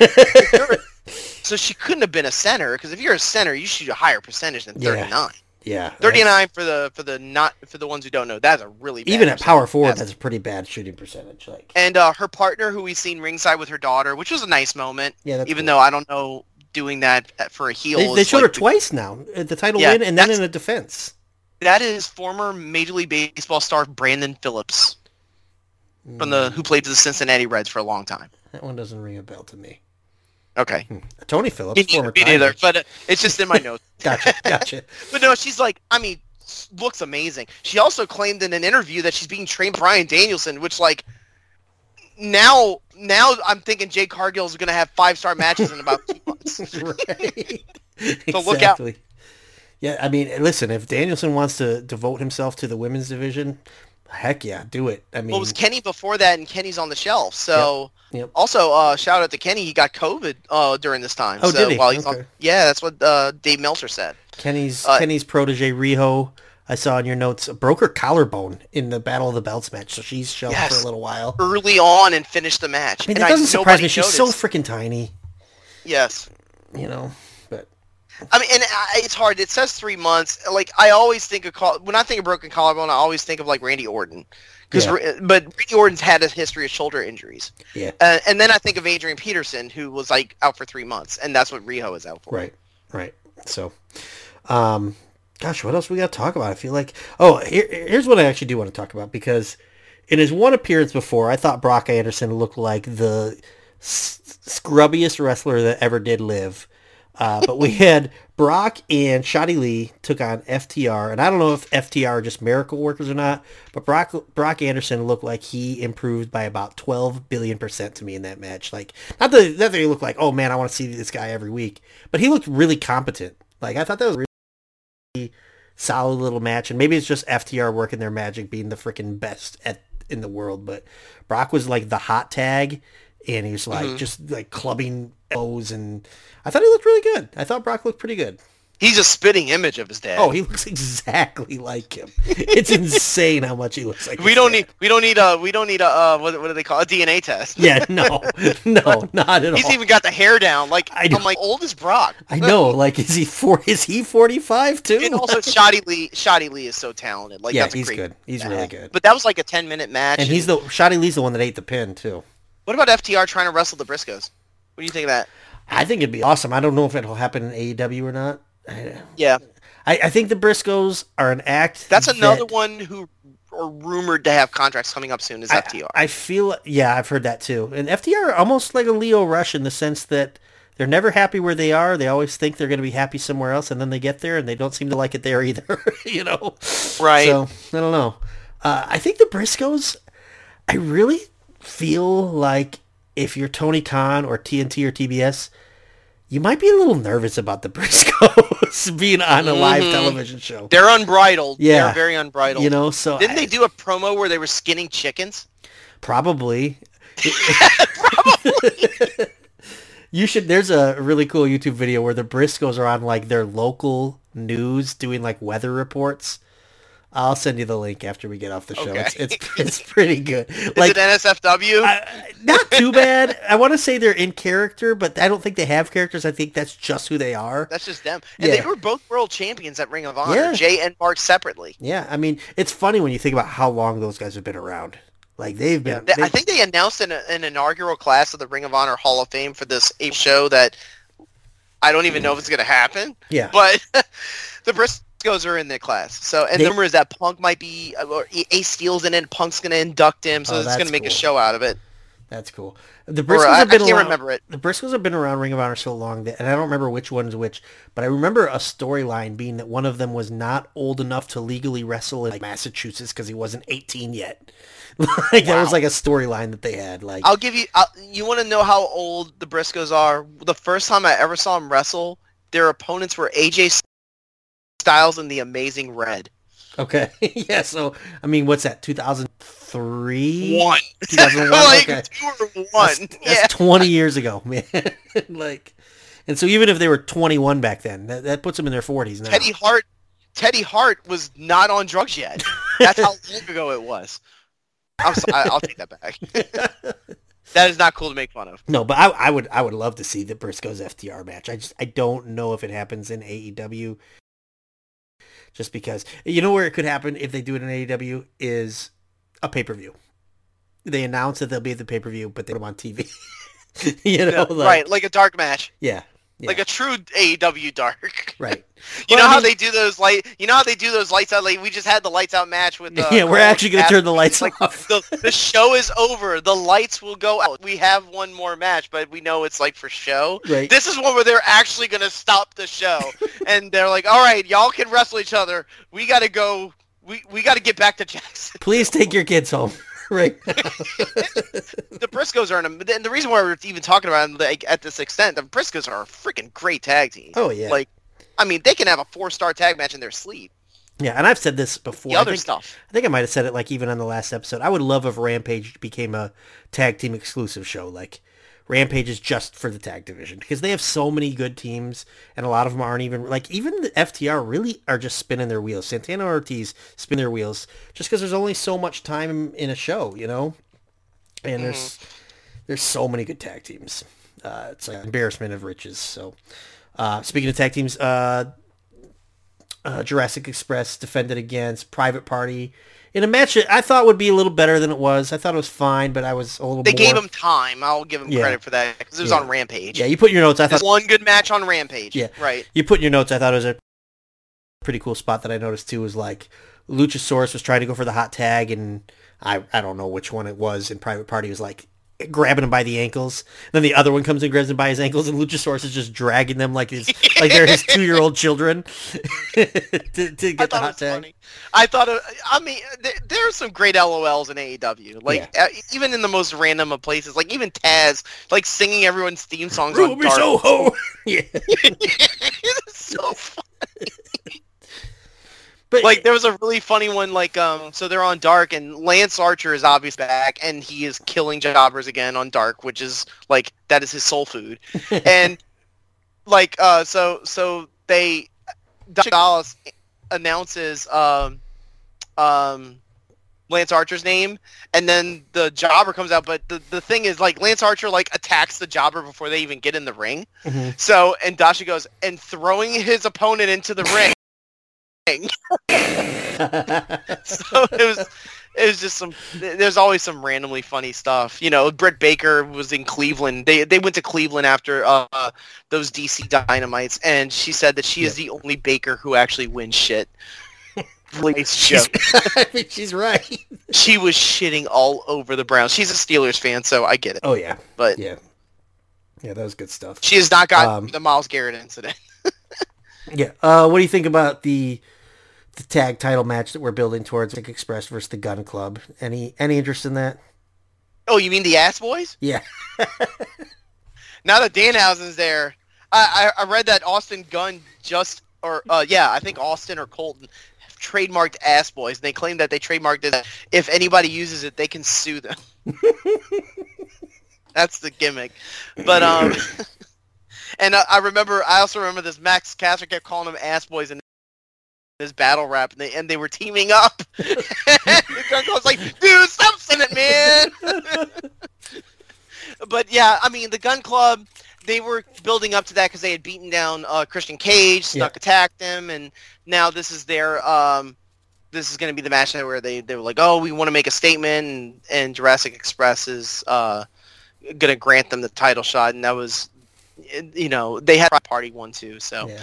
they're they're kind of they're kind of gearing up for all these tag teams like they had teased on the first episode on TBS where they had all these tag teams. Oh, look at all these challengers for the belts. So here they here they are going down the gauntlet. I highly doubt Gun Club will win the titles. Yeah. I guess my my big question is, will it be a decent match? I I don't think anybody in AEW is actively bad to where I'm like, oh, this match is going to be terrible, but I'm not interested in watching that at all. I will I don't watch think it. Colten and Austin are bad at all. No, like I, I bad, think but- they're solid. but yeah, they're they're where they are for a reason. You know, they're 85 and 0 on Dark and two matches on Dynamite for a reason. You know, Right. So I do think Billy's a pretty good, like evil, like prick dad. You know, like I think Billy's pretty good in his role. Where He's, big. Yeah, he is. I, actually, I was really interested in that where they jumped Jurassic Ex- Jurassic Express after the match. I wanted to see if Billy Gunn was taller than Luchasaurus. He's he's not, but he, Okay. he towers over guys like Darby Allin and Luchasaurus is so big. I'll tell you who's way taller than John Silver, other than almost everyone. You want to know who? I know Jade Cargill. Yeah, Because when Anna Jay wrestled him, John Silver uh, was ringside for Anna Jay, and he's like right up in Jade Cargill's face. Jade Cargill's at least half a foot taller than him. yeah, I'm like, whoa! First of all, either Jade Cargill is super duper tall, or John Silver is a shrimp. I don't know. I, I, love. I John think he's Silver. really. I think he's really short. Yeah. If I had to guess, I'd say three foot two. That's your guess. He's You're gonna be on Tucker Hornswoggle. Carlson next? Silver Swoggle. John Horn Silver. oh man. Um. uh, let me th- fleet through our notes here. Uh, Brock Anderson got COVID. I'm surprised he didn't die because he is elderly based off this. Uh, I do like. Okay, here's something you put in your notes. I like this little storyline. They haven't really developed much, but Trent Beretta's obviously back with the best friends, and he's cool with Chuck. You know, he's cool with Orange, but he does not like Yuta. And it's They are like- not friends. Yeah, it's like He tried to give him like the, and Yep. Trent just totally shadowed him. Yeah, like, Yuta, Yuta seems to like him and try to make it work, but Trent's like, "F you," you know. like, Well, remember they had that Rampage promo where Trent Beretta says, uh, I don't want to talk about Wheeler Yuta, I want to talk about me. yeah, yeah, And Orange had to like kind of, so clearly they're going somewhere that Wheeler Yuta, like I talked about in the Penta match on Dark Elevation, super talented. Trent Beretta had a very nice match with Nick Jackson. I think Matt is still in the conditioning protocol of COVID. So yeah. They- it was supposed to be uh, Roppongi Vice. I, right about that. Yeah, and then it ended up being the singles because of COVID. But but even as a singles match, it's pretty darn good. Yeah, Trent won. Um, I, Yep. I I put the name of the pile driver in the notes. It was I've never heard of it before. It was a pretty neat looking pile driver that Trent Beretta put on. It's called the Crunchy. Mm. yeah. Um, let's see. We we talked about debuts. Danhausen's the only one. We got a debut coming up on Dynamite. By the time this episode airs, somebody will have debuted. Uh, Keith Lee, I'll, I'll, I'll co-sign. I think Keith Lee sounds like a, a good one. Like, because it's got to be somebody big enough to where they're saying, "Hey, someone's going to debut." Ember Moon. Yeah, it could be. Um, I don't. I, at this point, I just don't think Bray Wyatt's coming, and I'm okay with that. Wyndham Rotunda. Yeah, I just don't see it. Yeah, I I, think either. he's just I think he's just weighing his options, and Yeah. that's okay. Yep. I mean, if you have the money st- stored from your days in WWE and you don't feel like you have this incentive, like oh, like you're not like a Ring of Honor guy where it's like, dude, we just need to find a way to pay the bills. Like, Yep. I don't think Wyndham Rotunda is in that position. I mean, he was a super duper star, well paid in WWE. So Mhm. if you can wait it out and then you can make money some other way, like be, doing acting or writing or whatever, it's cool, man. Like, do you do you? Yeah. He strikes me as a guy, even though he's wrestling bloodline, you know, like he's a rotunda. He strikes me as a guy who where like wrestling isn't the be all end all for him. Like I could see him just not being a wrestler anymore. You know, having said that, he's probably going to debut tomorrow and will look really dumb. you know, we, all, but- we all look like, how did we not see this? right, exactly. But I mean, from what we know, I mean, obviously we got Punk MJF. I don't think any of the debuts would be in that match. Uh, Pac and Penta versus Malachi Black and Brody King. Maybe somebody debuts another part of the House of Black. I don't. I don't know who that could be. Malachi was teasing that there's going to be one, Yeah. but we'll see. Yeah. Uh, Ruby Soho taking on Nyla Rose. That's another one. So I guess an Ember Moon. Maybe like Nyla Rose just pounds Ruby and Ember Moon debuts to, to make the save. That that could work. Maybe. Uh, we've also got on Rampage, uh, Thunder Rosa versus Mercedes Martinez. I mean, Mercedes debuted, gosh, weeks ago. Like, that feels like almost old news that they're finally wrestling each other now. I think that'll be the main event, though. Like, I, I know that they also have another one you're going to say, but um, I think that they're kind of, like, really give them a lot of time. Thunder Rosa can have a really nice brawl. Yeah. So, we'll she reminds me almost of, like, Mick Foley, where it's like, it, when she tries to do, like, a regular wrestling match, it's okay. Yep. But when she, She gets needs to be like, wild. all out there and get violent, she's fucking crazy. Yeah, she Like- needs to be wild. Yeah. Uh, The other match, of course, that you mentioned is uh, Ricky Starks against Jay Lethal, which I think that that could be really good. Like, Mhm. I- Ricky I- is getting more matches. I was worried about him with his neck because it seemed like they were kind of stowing him away on Yep. the commentary booth on Rampage because either they weren't sure about clearing him because of his neck issues or I- don't know what it is. Maybe they just didn't have uh they they didn't have room for him in the mid card, but now he's getting a, now he's getting more time. Also, um, I I like that promo with him, Oh, Tony, on and the beach? Powerhouse Hobbs Yeah. at the beach, and they're at Lake Erie, and it's fucking the only beach-related thing in Beach Bash. you know, like, Is there a beach in Cleveland? there, there can't be, right? What is it, Lake Erie? Like, that's... I guess that's a beach in the summer. Yeah, I I, mean, know. I mean, it, it, they do have it, Lake Erie does go that direction. I don't know. I we don't have know. we have beaches we have beaches in Louisiana. It's called Mississippi. yeah, like I, I mean, Michigan, we have the Great Lakes, so obviously we got beaches all over the place. But I, I know Lake Erie does go down into Ohio. I don't know, like trying to picture the map in my head. I don't know exactly where Cleveland is. I, I think that Lake Erie probably probably touches Cleveland, so they probably have some beaches, but it's Lake Erie. That's but it was a funny promo in Powerhouse Hobbs. Awesome fur coat. Yeah, yeah that fur coat with his overalls. yeah. So and Tony's like, "Why and, the hell are we here?" in his Hawaiian shirt. but um, also to Jay Lethal. Jay Lethal's awesome. Like he had that match with Sammy, and like again, it's like I mentioned, an embarrassment of riches, a bloated roster. Like all these guys, I'm saying, why aren't they finding more spots for him? Like it's hard at, at the expense like, of who? you know, like right. It's the chart is pretty full. Mm-hmm. Like that's why we're saying like beware. Like there will be a point where you're gonna see a lot of these wrestlers like look you're not i don't think you're going to see brian cage on aew anymore. Right. Like, like and i'm not saying that you know brian cage is a malcontent. I'm saying that like there's going to be some where you just can't you just don't have the room anymore. Right. Well even like ring of honor. So okay all these ring of honor guys jay lethal isn't even getting used. Like jay lethal was ring of honor for you know like if if jay lethal bigger name than pretty much anyone out in Ring of Honor. I mean, maybe like a Dalton Castle or somebody. And if Jay right. Lethal's fighting for time and he's just getting table scraps, what what chance yeah, you got? You know, and I don't want to get, I don't want to dive too much into in, uh, impact about where you're going, but because uh, we have other shows that can do that for us. But getting Matt Taven was a really good move. Yeah, yeah, that's, that's it. Seems like Ring of Honor's kind of headed that way, and that might be good for both of us, especially if Ring of Honor's not a, not done as a company and they are really in just a hiatus. Uh, a Ring of Honor Impact War might be the way to to kind of help out both, and I think it would help Impact more than the Impact AEW thing did. What'd you think of Mickie James in the Royal Rumble? Um, I didn't watch it, but I think it's she did come out to her hardcore country. yeah, and she was with right. Yes. Yeah. Um. I mean, how did she look? Did did they give her like any? They didn't just she immediately dump her, did they? No, no, no, no, no. She looked good. Good. So she was in there for at least ten, like maybe ten minutes. So. I mean, it's interesting. I feel like some people will probably crap on her because she was pretty public about how WWE treated her, and they'll like hold it against her for going back for the payday. But it's like, listen, take their money.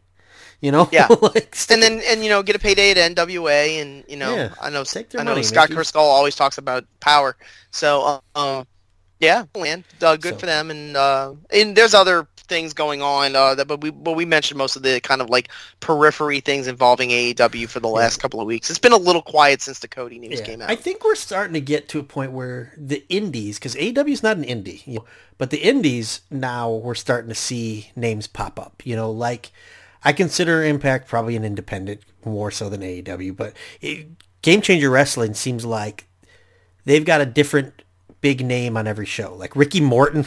okay, they came to Detroit not that long ago. It was like a Kevin Nash show. Like they honored Kevin Nash. And okay. R- Ricky Morton had a match. Um, not long after that, X Pac showed up, like Game Changer Wrestling. So Sean Waltman said he's going to wrestle again. Oh, he looked like he was in great shape, honestly. Like he came out mm-hmm. and he, I, I want to say he did like his spin kick. I don't think he did his And let me say for Sean Waltman, he loves wrestling. Oh yeah, he like he podcasts about it. That's yeah. where Denise Salcedo was from. Mm-hmm. If you know who she is from Fight yep. and the Observer and stuff, and like, he loves wrestling. I mean, he talks about, it, he tweets about it. Mm-hmm. Smart guy. Hurricane's the same way. Hurricane Helms tweets about Shane it all Helms, the time. Right? Yep. Yeah. Um, Scott Scott Taylor. I just saw an interview with him pop up. Um, oh, he's one of the ones that just got cut not that long. Well, he left before, right. so a lot of people were interested in oh, interviewing okay. him. They're like, "Oh, what did you see that kind of lent into you thinking that there were cuts coming?" Kind of thing. Yeah, gotcha. But yeah, I think I think we see all these names getting released from WWE, and the natural thought is, "Oh, AEW." But As we've talked about at length, where can they fit them? And they maybe can fit one or two of these guys. Well, that leaves a whole lot of other people and I think you might see them at the Game Changers, at the PW. I don't know about PWG. They're not really. Yeah, and it's all it's all about timing. Like let's yep. let's give an example. Um, and I'm sure that I'm sure that WWE had this in mind when if Bray Wyatt got like Malachi Black got cut in um May because debuted around June because he actually they had a slip up with his uh, no compete. Yep. It was 30 days instead of 90. Yep. Um, if Bray Wyatt had gotten cut in May and not in August, they would have had the quote cap room to get Yeah. Bray Wyatt, Yeah. Wyndham Rotunda. It's you know instead they got Black and or Tommy End and um, I'm trying to think of some of the other ones that sort of po- I mean obviously Danielson like Right. And Cole like that kind of fills Well, even Fish and. O'Reilly, you know, like right and like there's and now there are some like Keith Lee to me is a no brainer like that's one where Yeah. if you have him available he, I would I as a fan would love to see him I don't know what their judgment about it but eh, Kyle O'Reilly was a no brainer uh like there's a couple of them where if they're on the market I I am not in not everyone's in agreement with me about this I think Johnny Gargano is a no brainer but Mhm. not everybody thinks that Sure, yeah. I think Keith Lee's a no-brainer, not just in talent, but even in terms of, I mean, f- let's just call it what it is, like for relations, you know? I mean, AEW's big knock has been their lack of diversity and lack of minorities and people of color. So here's here's a, a black guy that's really, really good, just waiting to get booked.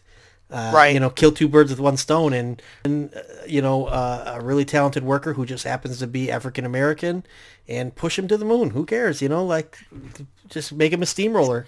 and that's what and it's kind of weird because we were talking about Ali.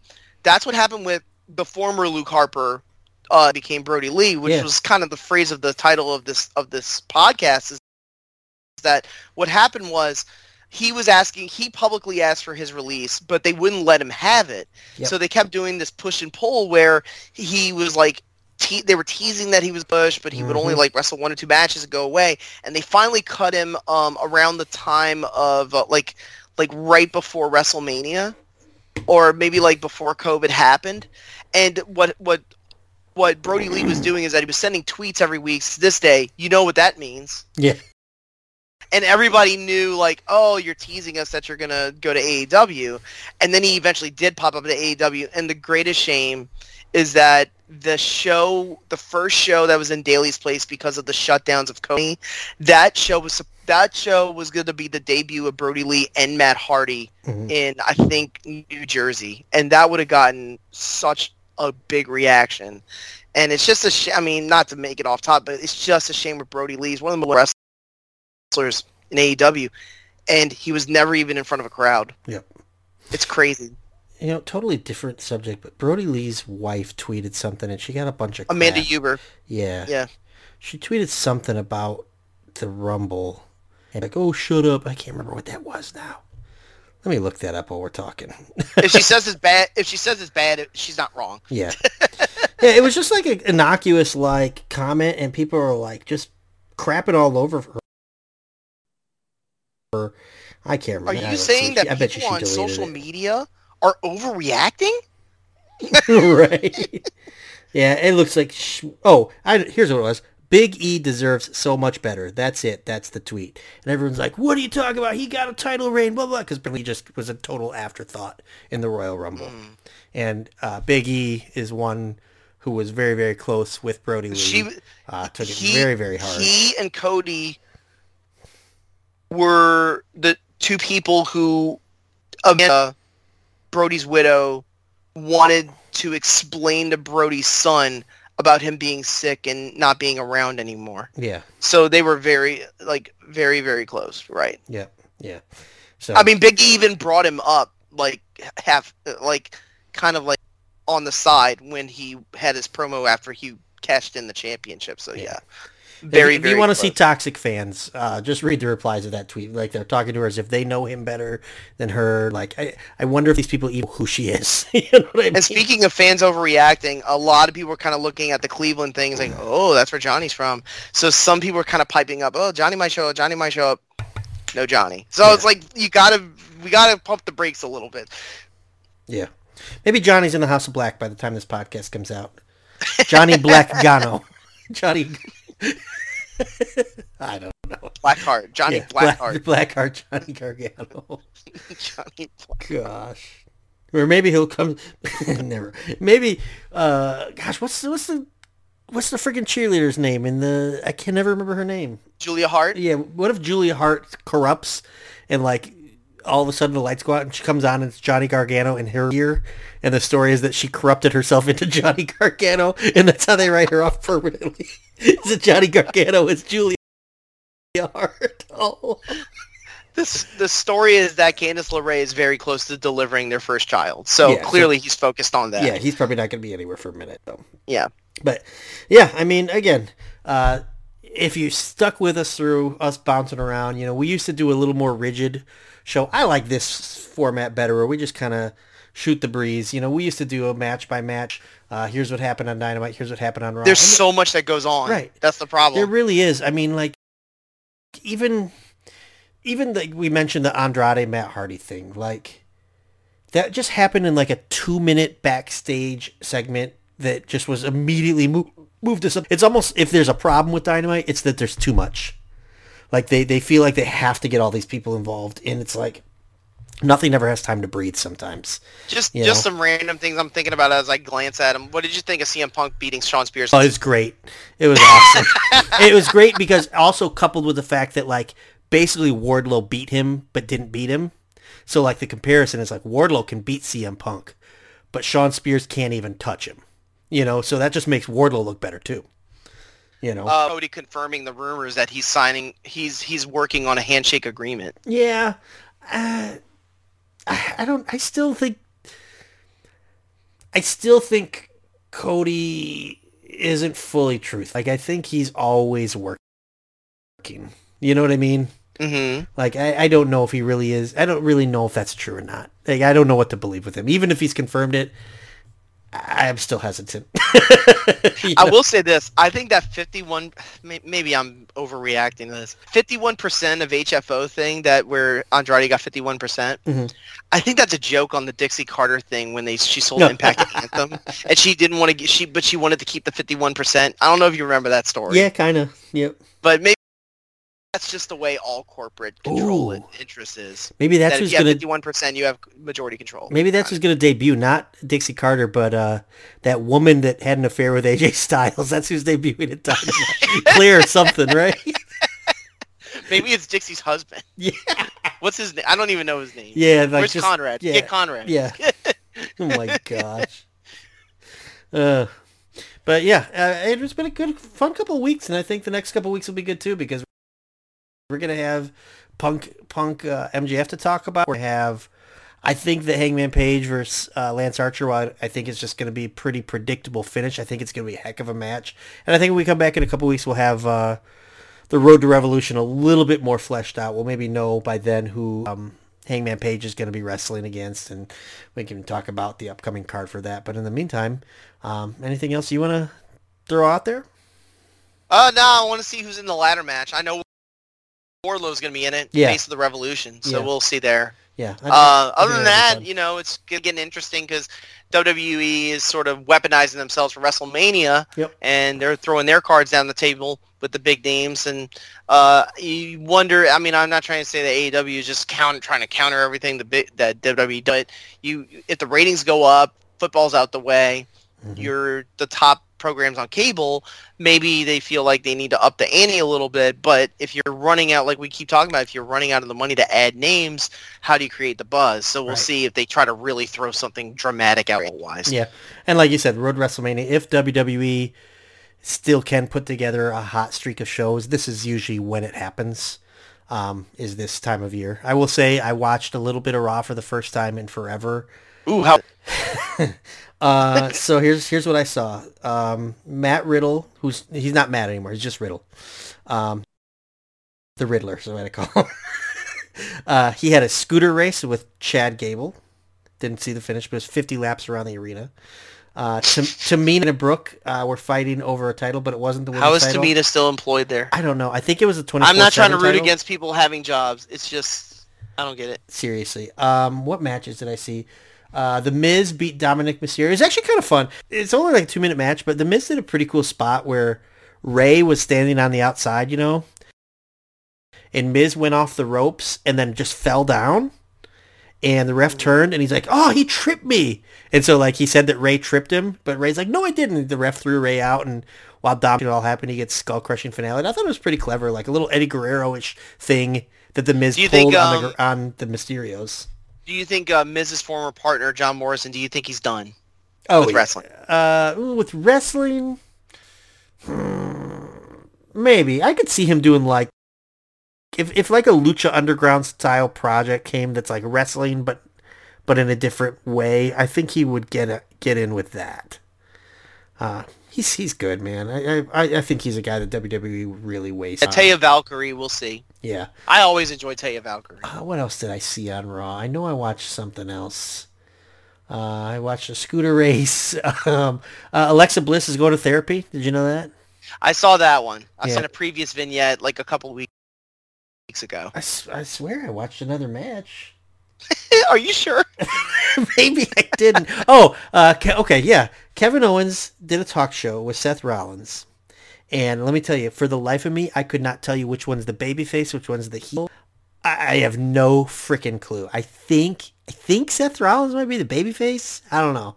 Uh, and then Kevin Owens got beat by Austin Theory. The the only the, the only takeaway I could take from the Royal Rumble event is the same one I've had about just in general with with the WWE booking, you know, just kind of finish up our wrap everything up. It's just that the the finishes clearly are the one thing that Vince desperately clingingly holds on to. Like Yeah. you can plan out whatever you want, but this is how it ends. Like he always wants the stamp of approval of like, I want it to finish like this because the finishes are just so bad, so wire, so like thinking about the next show to try to get heat, brother, and it just doesn't make sense. And it's just getting like he is not batting.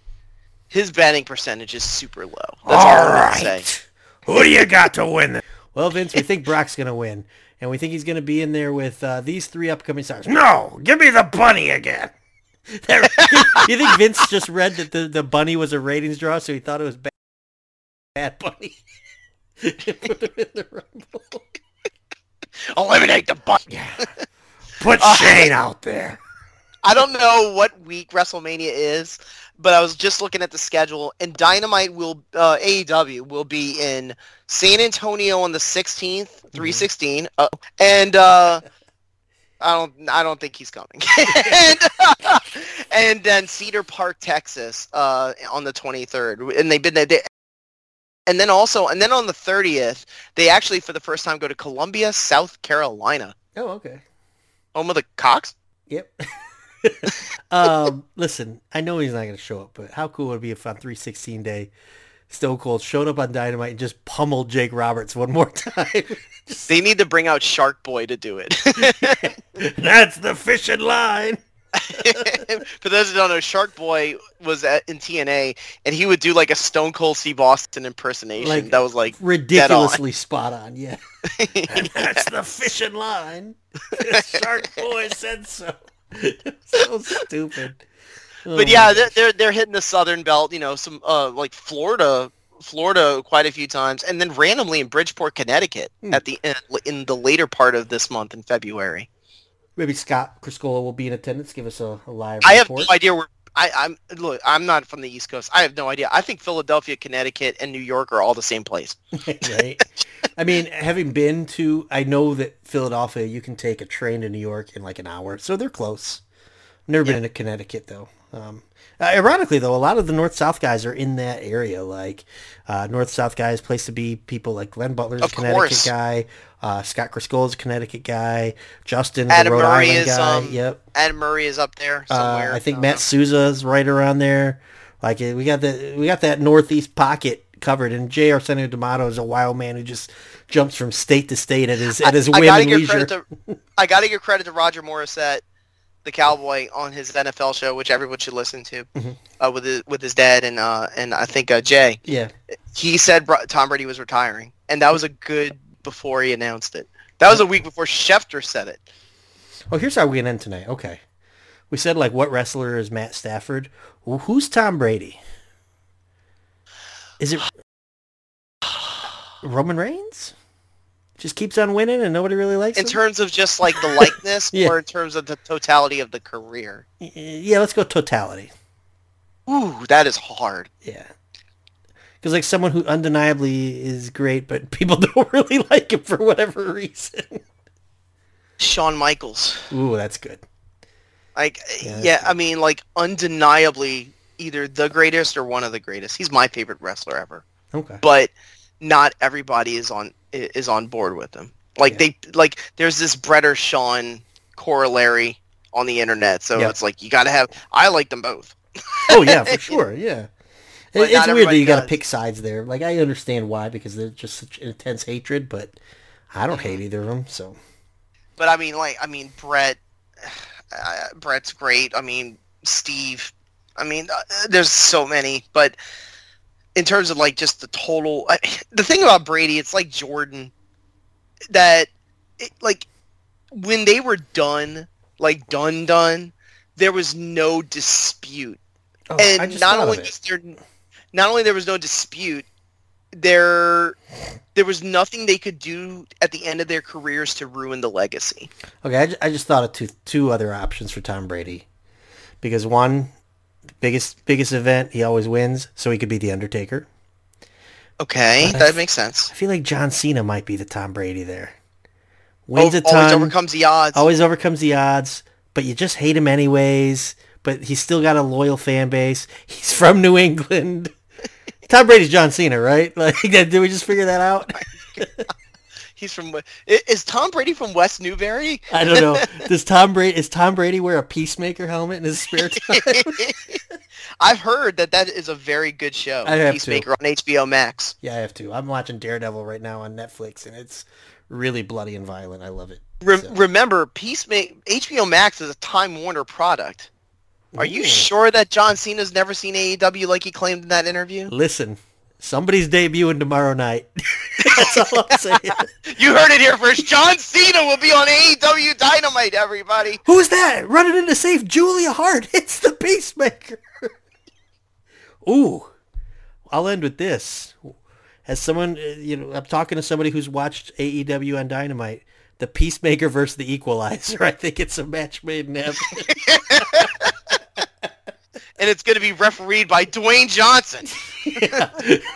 or Wonder Woman based on. Black Adam. Yeah, right. I don't know if people know that Dwayne Johnson's doing a DC movie coming up called Black Adam, which Yes. I'm pretty sure we will see on TNT for the rest of our days in, in the 2020. Yeah, and I bet it's going to be like sepia toned uh, for just like every other DC movie, just a slightly off colored It movie. is weird. It was well, it is weird. It was weird when you would watch like um because John Cena and, Du- and Dwayne the Rock Johnson are super duper stars. Oh, yeah. Like they have become transcendent movie stars. Yep. So sometimes you'll catch some of their movies like leading into AEW. It's just so strange. Mhm. Like, but here's the difference. Like when Hulk Hogan had Thunder in Paradise and he was leading into Nitro. It was a I'm like, TNT movie. fuck is this? Like, Yeah. like John Cena was in the Fast and Furious movies. Dwayne Johnson is in the Fast and Furious movies. Like, Right. these are big name shows. I get it. Not Thunder and Paradise.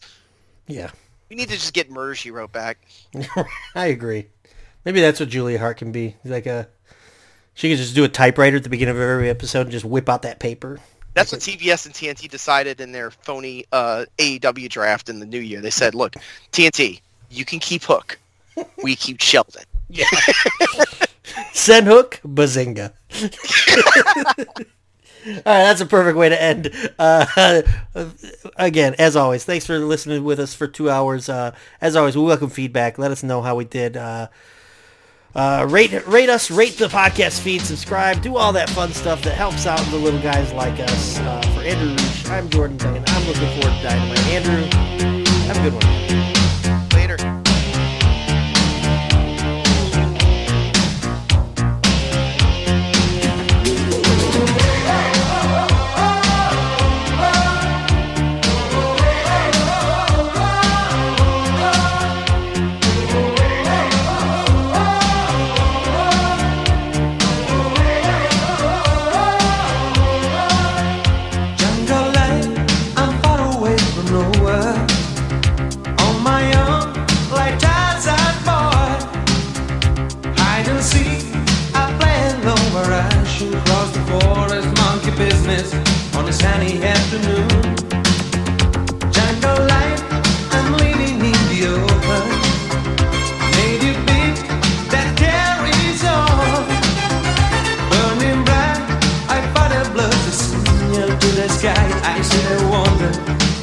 Message get to you.